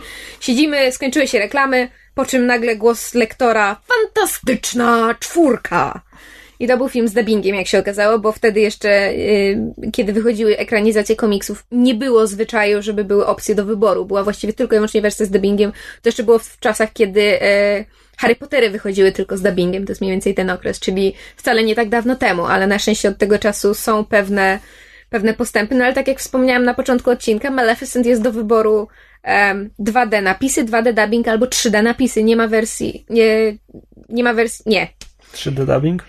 Tfu, 3D dubbing, 3D napisy i 2D dubbing, czyli nie ma wersji 2D z napisami. Znaczy, ja w ogóle jakby z polskim dubbingiem, właśnie w filmach z żywymi aktorami, mam jakby to samo, ten sam problem, dla którego nie oglądam polskich filmów, bo jakoś mam wrażenie, że w polskim aktorstwie dominuje maniera, że to jest jakaś taka tak. pozostałość po teatralnym graniu, gdzie wszystko jest, wszystko jest zagrane z manierą i każdy dopasowuje głos i, i musi, i musi grać. I to są tego typu rzeczy. I o to chodzi, że patrząc na polskich aktorów, widzę, że to jest aktor, widzę, że to jest aktor po studiach, który został nauczony tego, jak, jak to wymawiać. Y, jest naprawdę niewielu takich aktorów, którzy się, którzy się gubią w, w roli i znaczy, jakby widzę, i nie widzę aktora, widzę postać. Polskie aktorstwo praktycznie olewa naturalność. Tak, Wszystko dokładnie. jest zawsze grane, musi być wielkie, musi być ważne. Tak, nie, nie istnieje w polskim aktorstwie właśnie, naturalność. I to jest właśnie to, dlaczego w bajce to pasuje. W bajce, kiedy właśnie to, taka, taka maniera, to jakby każda postać ma jakąś manierę, ma jakiś taki znak poznawalny, jakby to pasuje do narysowanych postaci, gdzie one nie muszą być naturalne, bo nie są. Natomiast właśnie, kiedy to samo się wydobywa z ust y, żywej postaci, to po prostu to przestaje być naturalne i we mnie to budzi jakiś taki kompletny dysonans poznawczy, który sprawia, że nie mogę czerpać z tego przyjemności. Tak bardzo jak e, jestem fanką wersji z napisami właściwie bezwzględnie, to znaczy uważam, że albo znaczy, że, że, że nie powinien istnieć lektor ani dubbing filmów z aktorami. Ja rozumiem, że wersje dla dzieci, no ale to wtedy mówię, zapewniajmy właśnie te tam cztery wersje, jeżeli już się upieramy na to 3D, żeby można było dokonać wyboru ale na przykład nie rozumiem, dlaczego nie można, jeżeli już się upieramy na to, żeby dubbingować filmy z aktorami, nie można zrobić um, tego, co jest w telewizji, bo czyli lektora. To jest w sumie. Znaczy, bo zauważcie, że teraz w kinach jest albo dubbing, albo napisy, a w telewizji jest właściwie tylko i wyłącznie lektor. Są kanały, gdzie można sobie ustalić, ustawić um, polskie napisy i słuchać oryginalnego dźwięku, ale jednak lektor to jest norma. Dlaczego nie można w kinie wprowadzić lektora? Ja mam wrażenie, że to by było rozwiązanie na tyle sensowne, że o wiele mniej, mniejszej ilości osób przeszkadza lektor niż dubbing. Bo to sprawia wrażenie taniości. Że to, jest, że to jest tanie rozwiązanie, że to nie jest opracowany film. Natomiast chciałbym przypomnieć, że yy, onegdaj bywało, były seanse z lektorem na żywo. Tak, wiem. I ja nie, nie, mówię, nie mówię o Akademii Filmowej w Iluzjonie, gdzie mi lektor się spóźnia i pierwsze 5 minut japońskiego filmu oglądam w oryginale. E, mówię, jak jestem małym chłopcem i idę z rodzicami na aktorskich Flintstonów, którzy byli w kinach w wersji z napisami i na sali jest ktoś z mikrofonem, który te napisy dzieciom czyta. Skoro mamy taką ogólną rozmowę o dubbingu, to już pójdę w innym kierunku, bo mówiłaś o tych Strażnikach Marzeń i ich oryginalnej wersji językowej. Ja tego filmu nie widziałem ani w polskiej, ani w oryginalnej, ale mówisz, że miał bardzo fajną obsadę, bo Alec Baldwin, Jude Law, Chris Pine i tak dalej, i tak dalej.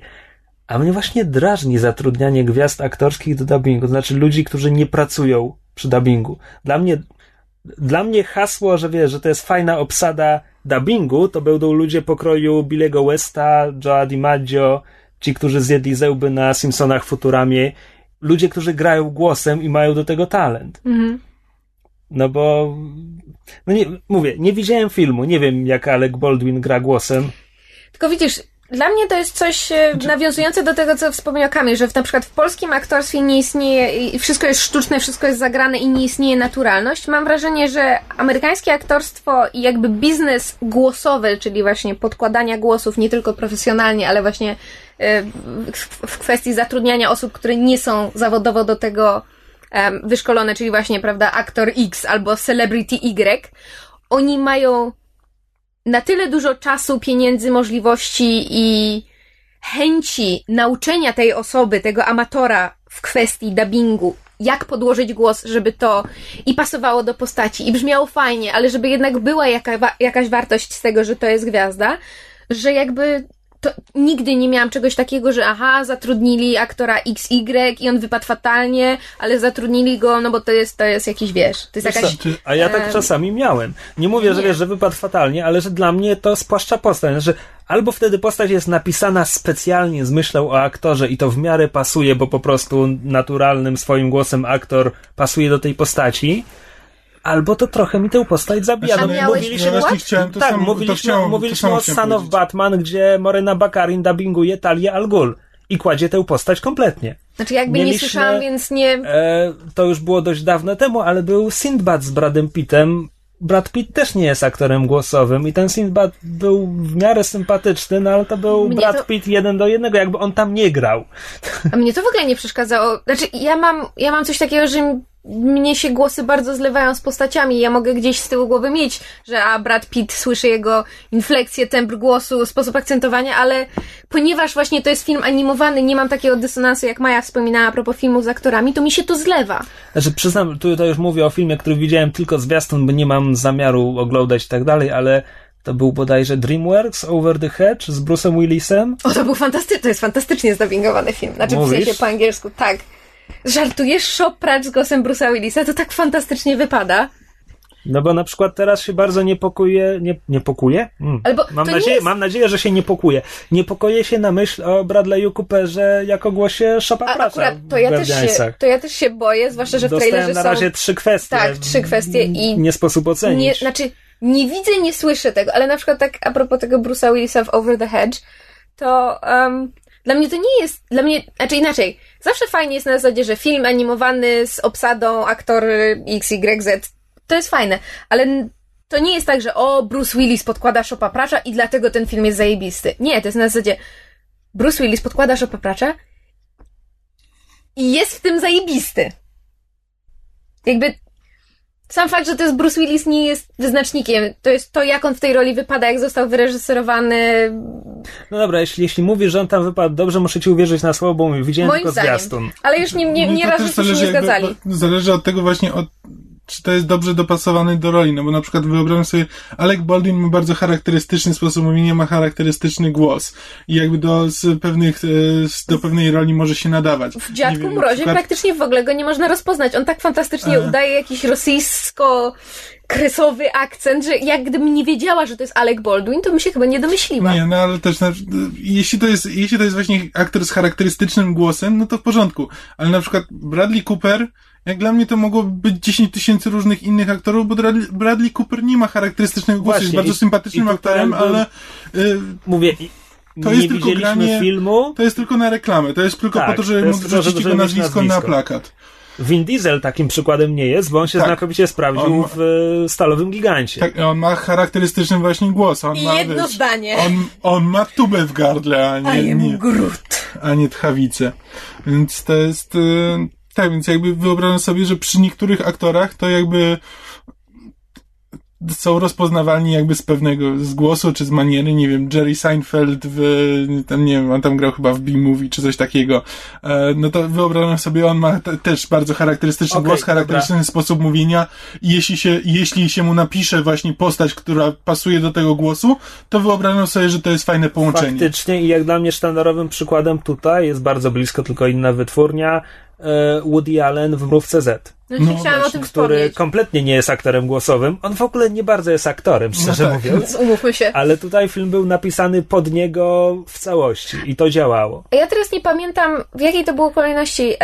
Czy w filmie Gdzie jest Nemo rola rybki Dory została napisana do Ellen DeGeneres, czy oni tam potem to dopasowali? Bo mi się wydaje, że ta, ta rybka miała być płci męskiej, ale potem e, Ellen DeGeneres jakby przyszła na, na, na przesłuchanie, stwierdziła, że chciałaby spróbować i była tak fantastyczna w tej roli, że oni zmienili połowę filmu i płeć tej postaci i wszystko.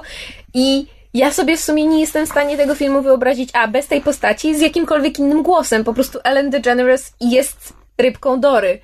I żeby było śmieszniej, polska wersja językowa, gdzie jest Nemo, dubbing zresztą fantastyczny.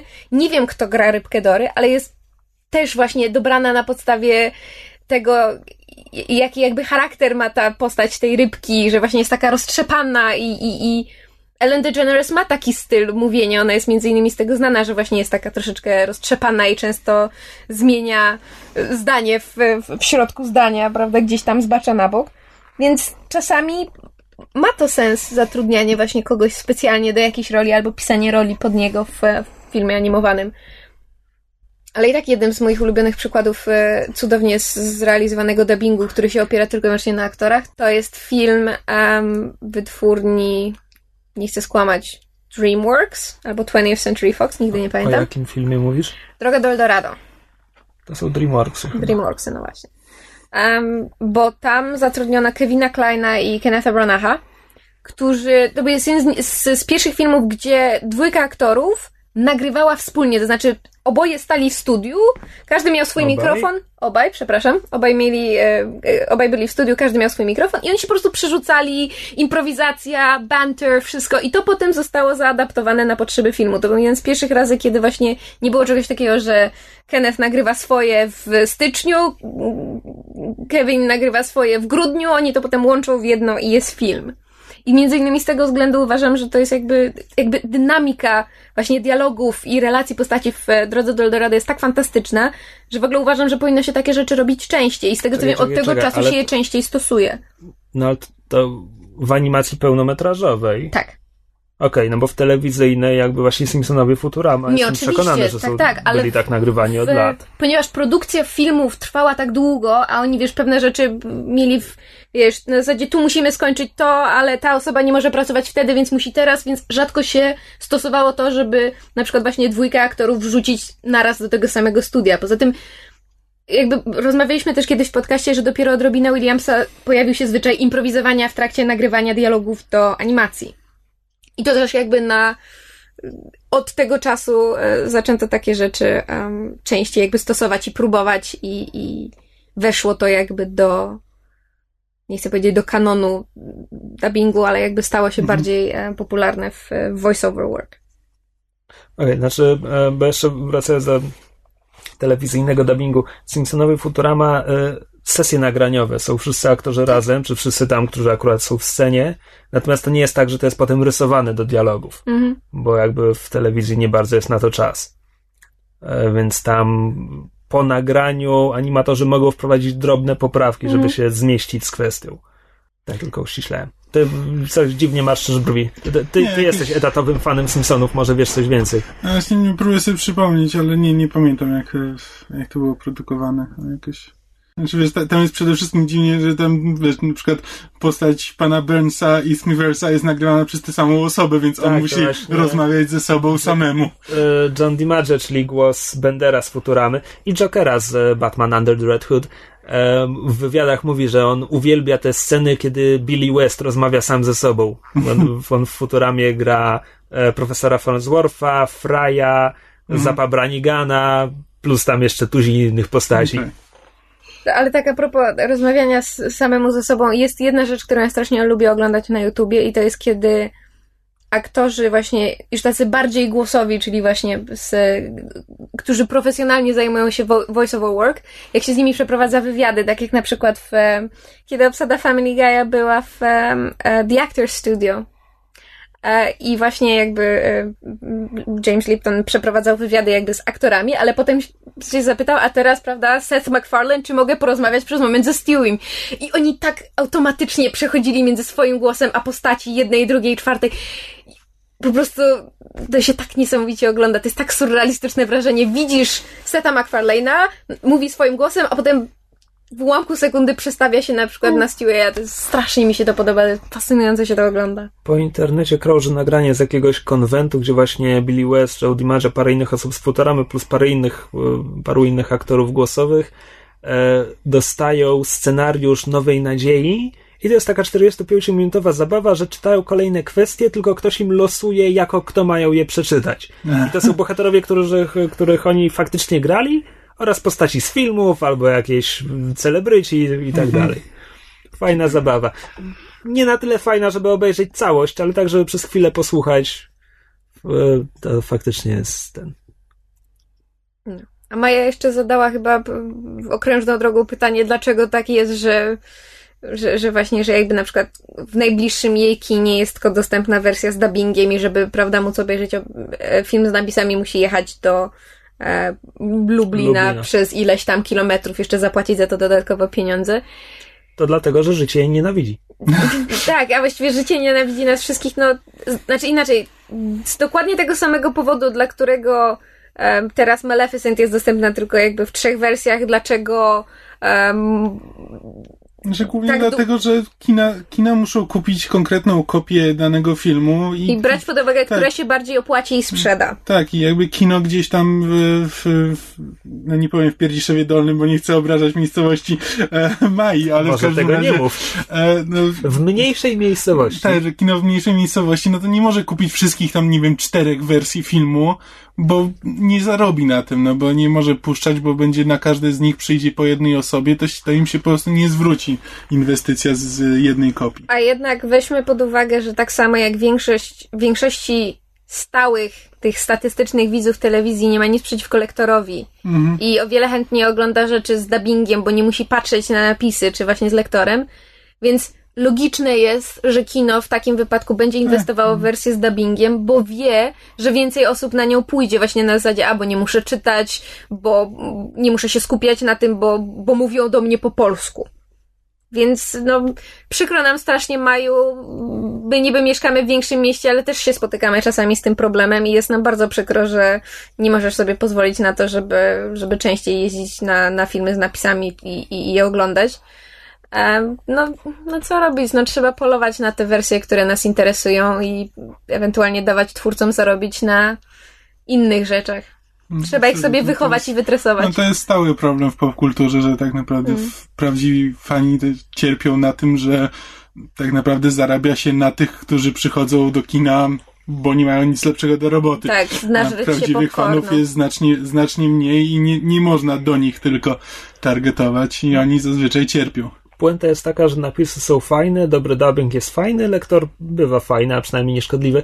Natomiast nigdy nie zrozumiem, jaka, nie wiem, popijawa balanga z opium, nie wiem, doprowadziła do powstania czegoś takiego jak szeptany dubbing. Tak, Czyli tak. e, dialogi rozpisane czyta... na kilku lektorów, na rolę, nałożony Power na Rangers tego czasu dialogi. było w ten sposób. E, tak, któraś seria Power Rangers została tak e, przerobiona. Ja to w telewizji kiedyś widziałem. Moja mina jest teraz po prostu niesamowita. Nigdy się z tym nie zetknęłaś? Znaczy, ja wiem, że ja słyszałam o tym zjawisku, ale ponieważ musieliście mi teraz wytłumaczyć, wyraźnie je wyparłam. tak, szeptany dubbing to jest coś, czego się nie zapomina. No bo. Ale z drugiej strony, e, cudzoziemcy z państw, w których e, nie ma czegoś takiego jak lektor, nie potrafią zrozumieć, że jedna tak, osoba czyta ja kwestie kiedyś, męskie i żeńskie. Ja kiedyś ze, z, tak, ze Szwedem rozmawiałem, jak tam byłem ze dwa dni w Sztokholmie i tam z, właśnie próbowaliśmy mu wytłumaczyć, że, że, że, właśnie, że bardzo mi się podoba to, że w szwedzkiej telewizji są napisy, że jak leci film po angielsku, to są napisy. E, ale jakby nie no, a jak jest u was? No i próbowałem mu wytłumaczyć, na czym polega lektor. To po prostu robił, zrobił tak wielkie oczy, że kompletnie nie był w stanie zrozumieć, ale, ale że czemu, ale po co, ale... Ja. A z kolei przecież w Niemczech chyba większość filmów jest dubbingowana. Tak, i w Niemczech Tutaj opowiadam, co jest zasłyszane z drugiej rełki, ale od osoby, która mieszkała w Niemczech parę lat, więc zakładam, że wie, co mówi. E, niemieccy aktorzy od dubbingu są przypisani do poszczególnych aktorów, czyli Bruce'a Willisa zawsze dubbinguje ten Tak. sam Niemiec. Słyszałam o tym. Mhm. To jest śmieszny pomysł. To, Ale Nie to jest sprytne, bo to, to, jest to właśnie... właśnie mogłoby pomóc na dubbingowanie filmów fabularnych. Tak, no bo wtedy jeżeli masz e, aktora, który zawsze na przykład podkłada, nie wiem, właśnie Bruce'a Willisa albo Brada Pitta, albo na przykład chociaż konkretny typ urody czy wygląd, no przecież nie weźmiesz jakiegoś chłoptasia, żeby podkładał głos do jakiegoś właśnie twardziela, czy nie, Arnolda Schwarzeneggera, żeby to robić z sensem, a nie na zasadzie pan od wyginam śmiało ciało jest teraz w każdym dubbingu, bo jest śmieszny. No, nie można na tej podstawie wybierać aktorów, no. Tak, przynajmniej wtedy na dłuższą metę by się człowiek już przyzwyczaił i zaczął łączyć tę twarz z tym Ale głosem i... Wiadomo, to dla dzieci, dzieci każdą chałę łykną, więc nie trzeba się starać. Tak. Wiem, bo teraz przed tą Maleficent nie było żadnego fajnego trailera filmu, tylko same jakieś, wiesz, durne bajki i po prostu reklamy, na przykład Cheetosów skierowane do dzieci. No po prostu. Jak ja się cieszę, że ja już nie jestem dzieckiem, bo to jest, to jest tak. To jest tak infantylne. To już nawet dzieci powinny na to buczeć. po prostu fatalne. A tak zupełnie innej bajki, bo zakładam, że już o dubbingu to chyba powiedzieliśmy wszystko, co Tak, mieliśmy do bajek. powiedzenia.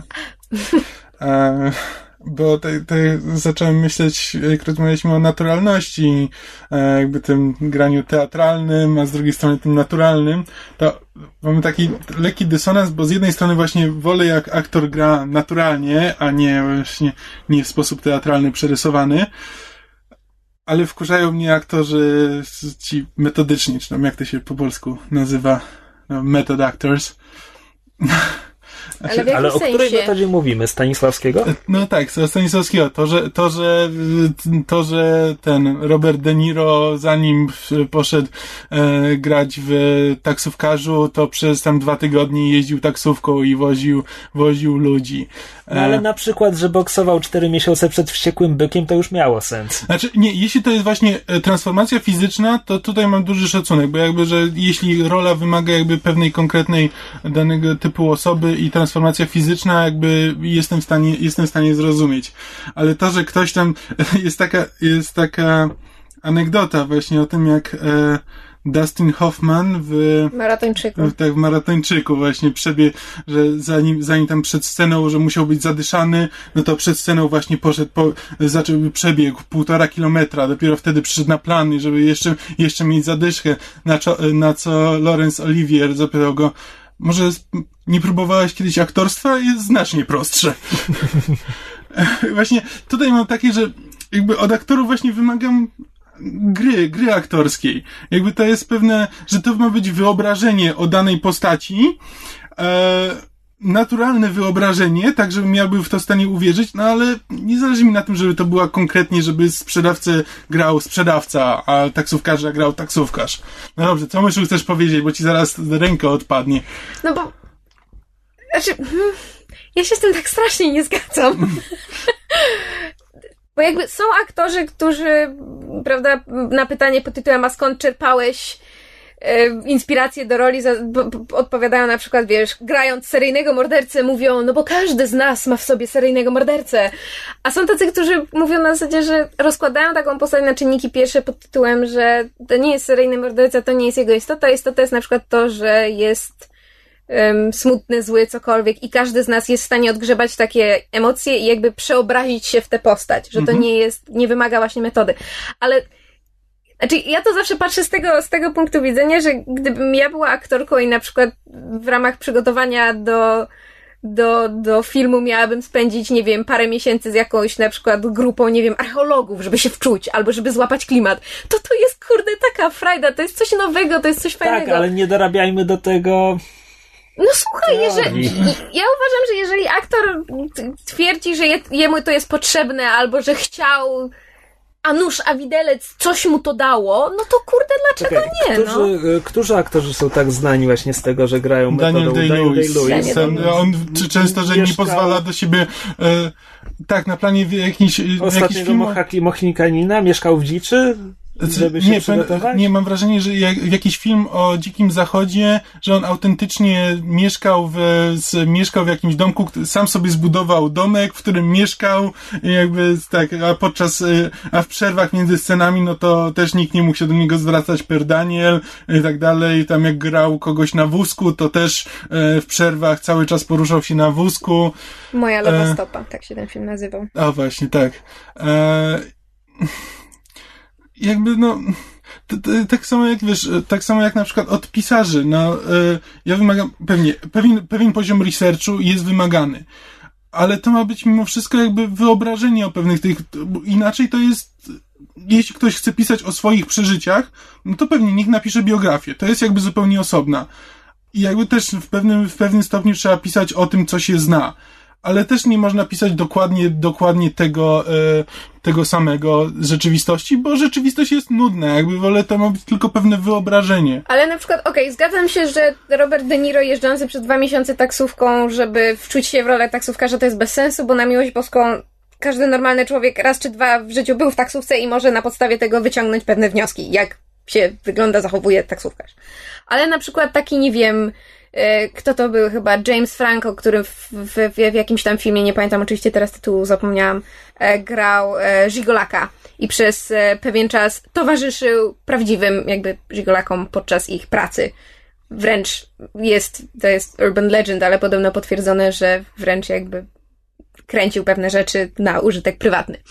Ale jakby w momencie, kiedy mamy do czynienia ze zjawiskiem, którego nie mamy w swoim życiu, to znaczy, no, James Franco nie jest żigolakiem, nie miał na podstawie czego czerpać. No tak jak Robert De Niro No, raz w właśnie- życiu musiał jechać No taksówką. ale to, to jest właśnie e, research, to, to może właśnie rozmawiać, możesz czytać o tym, to jest jakby pewne... E, E, a teraz dodam, e, James Franco w ramach researchu uprawiał seks za pieniądze. No, No więc tak, to no, już jest też- metoda, ale ja jakby, znaczy pomijam, że może niekoniecznie pochwalam seks za pieniądze w momencie, kiedy to nie jest nasz wybrany zawód, ale jestem w stanie zrozumieć method acting. Jakby nie widzę Znaczy, w tym... y, y, jestem w stanie zrozumieć, tylko że dla mnie to jest absolutnie niepotrzebne i Znaczy, ja mam wbrew ambiwalentne- jakby...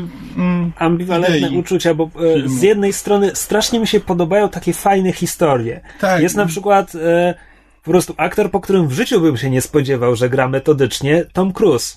Przygotowując się do zakładnika z Jamie Foxxem, gdzie grał e, płatnego zabójcę, przebierał się, czy w ogóle tam przez znajomych parę dni przepracował jako e, kurier. I po prostu jako kurier, wiesz, czapka kurierska i tak dalej, dostarczał przesyłki ludziom, którzy zupełnie nie zwracali na niego uwagi. No bo wiesz, kurier, czapka, nie patrzysz, nie widzisz, że to Tom Cruise. To jest fajna historia. Natomiast e, w ogóle metoda Stanisławskiego, no to to jest metoda teatralna, to się bierze z teatru e, i ja nie jestem widzem teatralnym. Ja chodzę do teatru raz od wielkiego dzwonu, nie wiem, pewnie raz na trzy lata jestem w teatrze, więc dla mnie całe to wszystko, że wiesz, że aktor, że reżyser, że spektakl to misterium, w ogóle nie czuję tego. I może dlatego nie potrafię zrozumieć aktorów, którzy, którzy mm, korzystają z tej metody. Znaczy nie, no ja po prostu jakby po aktorach właśnie spodziewam się, że że znajdę coś ciekawego. Jakby nie, nie, po filmie nie spodziewam się rzeczywistości. To jest tylko jakaś wariacja na temat rzeczywistości i te... Ale przepraszam, E. wolałbyś, żeby ktoś wymyślił sobie, jak dana postać ma się zachowywać i przez to wypaść sztucznie, niż żeby miał stosować metodę? No bo Nie, nie, nie. No to. No bo z jednej strony żądasz naturalności, a z drugiej strony mówisz, Tak, że nie no. zależy ci na tym, żeby próbował odwzorować świat rzeczywisty, bo nie o to chodzi. Tak, Mam bo to tutaj. jest właśnie te... No, ale, Ale no właśnie, no nie! no, ale no, Ale nie no musimy... właśnie, no tak. Ale nie musimy Ale popadać właśnie, no ze nie, skrajności. świetny podcast z tego wychodzi. nie musimy popadać ze skrajności w skrajność. No to, że z jednej strony nie, nie chcę, żeby ktoś cały czas, żeby było widać, że on po prostu, że jest aktorem, a nie postacią, no ale z drugiej strony też e, to nie ma być idealne odzorowanie, to nie jest dokument. To jest tylko, to jest tylko jakaś interpretacja czegoś, to jest jakaś No, ale to historia. nigdy nie będzie dokładnie odwzorowane. Przecież on nie będzie każdego gestu, słowa, tembru, głosu tego taksówkarza grał na ekranie, tylko posiedział, pobył, zobaczył, co z tego mu pasuje i wyciągnął z tego coś swojego, po czym pokazał to na ekranie. Na tyle, na ile z- chciał, żeby to było zgodne z tym, co, co wypracował w metodzie. No ja po prostu tak strasznie nie Znaczy- widzę, dlaczego to miałby być problem. Znaczy, to nie to, że to jest problem. Nie, to nie to, że to jest problem, że ja jakby nie lubię, tylko po prostu dla mnie to tak bardzo kompletnie nie ma znaczenia. Jakby bardziej właśnie szanuję aktora, który, e, który e, z siebie właśnie wyciągnął to, co uważał o postaci i wyszedł w tej roli naturalnie, niż takiego, który po prostu jakby starał się być tym człowiekiem w każdej chwili, bo to już nie jest aktorstwo. To jest po prostu bycie pewnym człowiekiem. E, jakby szanuję, szanuję grę aktorską, a, a nie to, że ktoś po prostu akurat stał, jest tym, jest tym człowiekiem, którego widzę na ekranie. No to równie dobrze można po prostu zatrudnić jakiegoś taksówkarza. No, to, ja wiem, że to nie jest do końca, to nie jest do końca spójne, bo to jest gdzieś właśnie po środku, że z jednej strony chciałbym, żeby to było naturalne, e, a nie sztuczne, no ale też w którymś momencie chciałbym, żeby to właśnie, chciałbym po...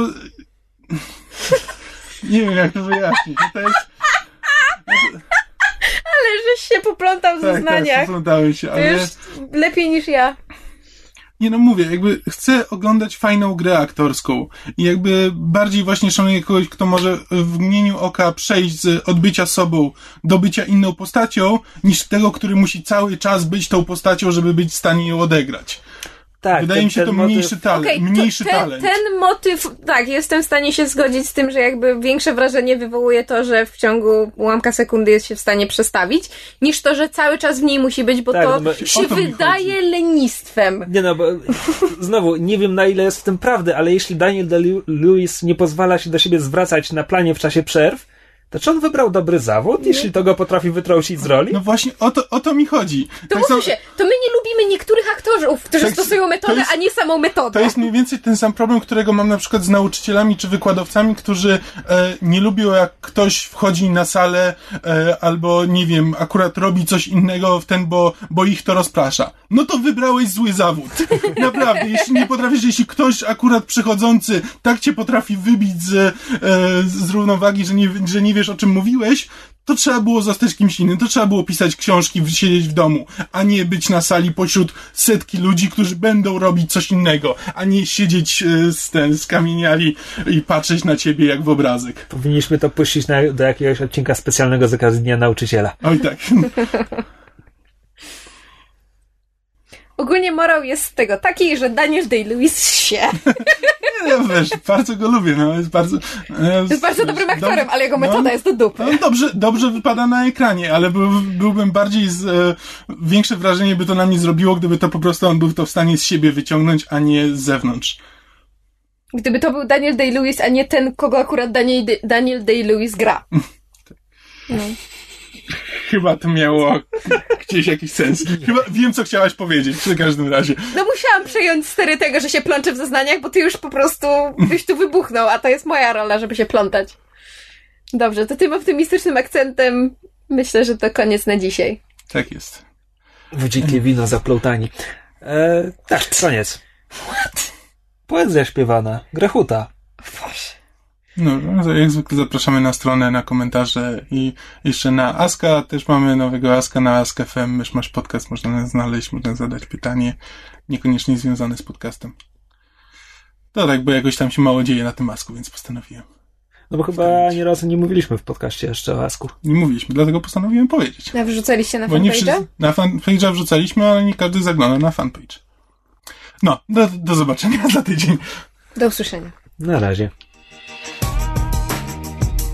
Słuchaliście podcastu Myszmasz. Możecie nas znaleźć na myszmasz.pl lub polubić nasz fanpage na Facebooku. Możecie nam także wysłać maila na myszmaszpodcast.gmail.com Jeśli do nas napiszecie, będziemy szczęśliwi jak borsuk w podomce.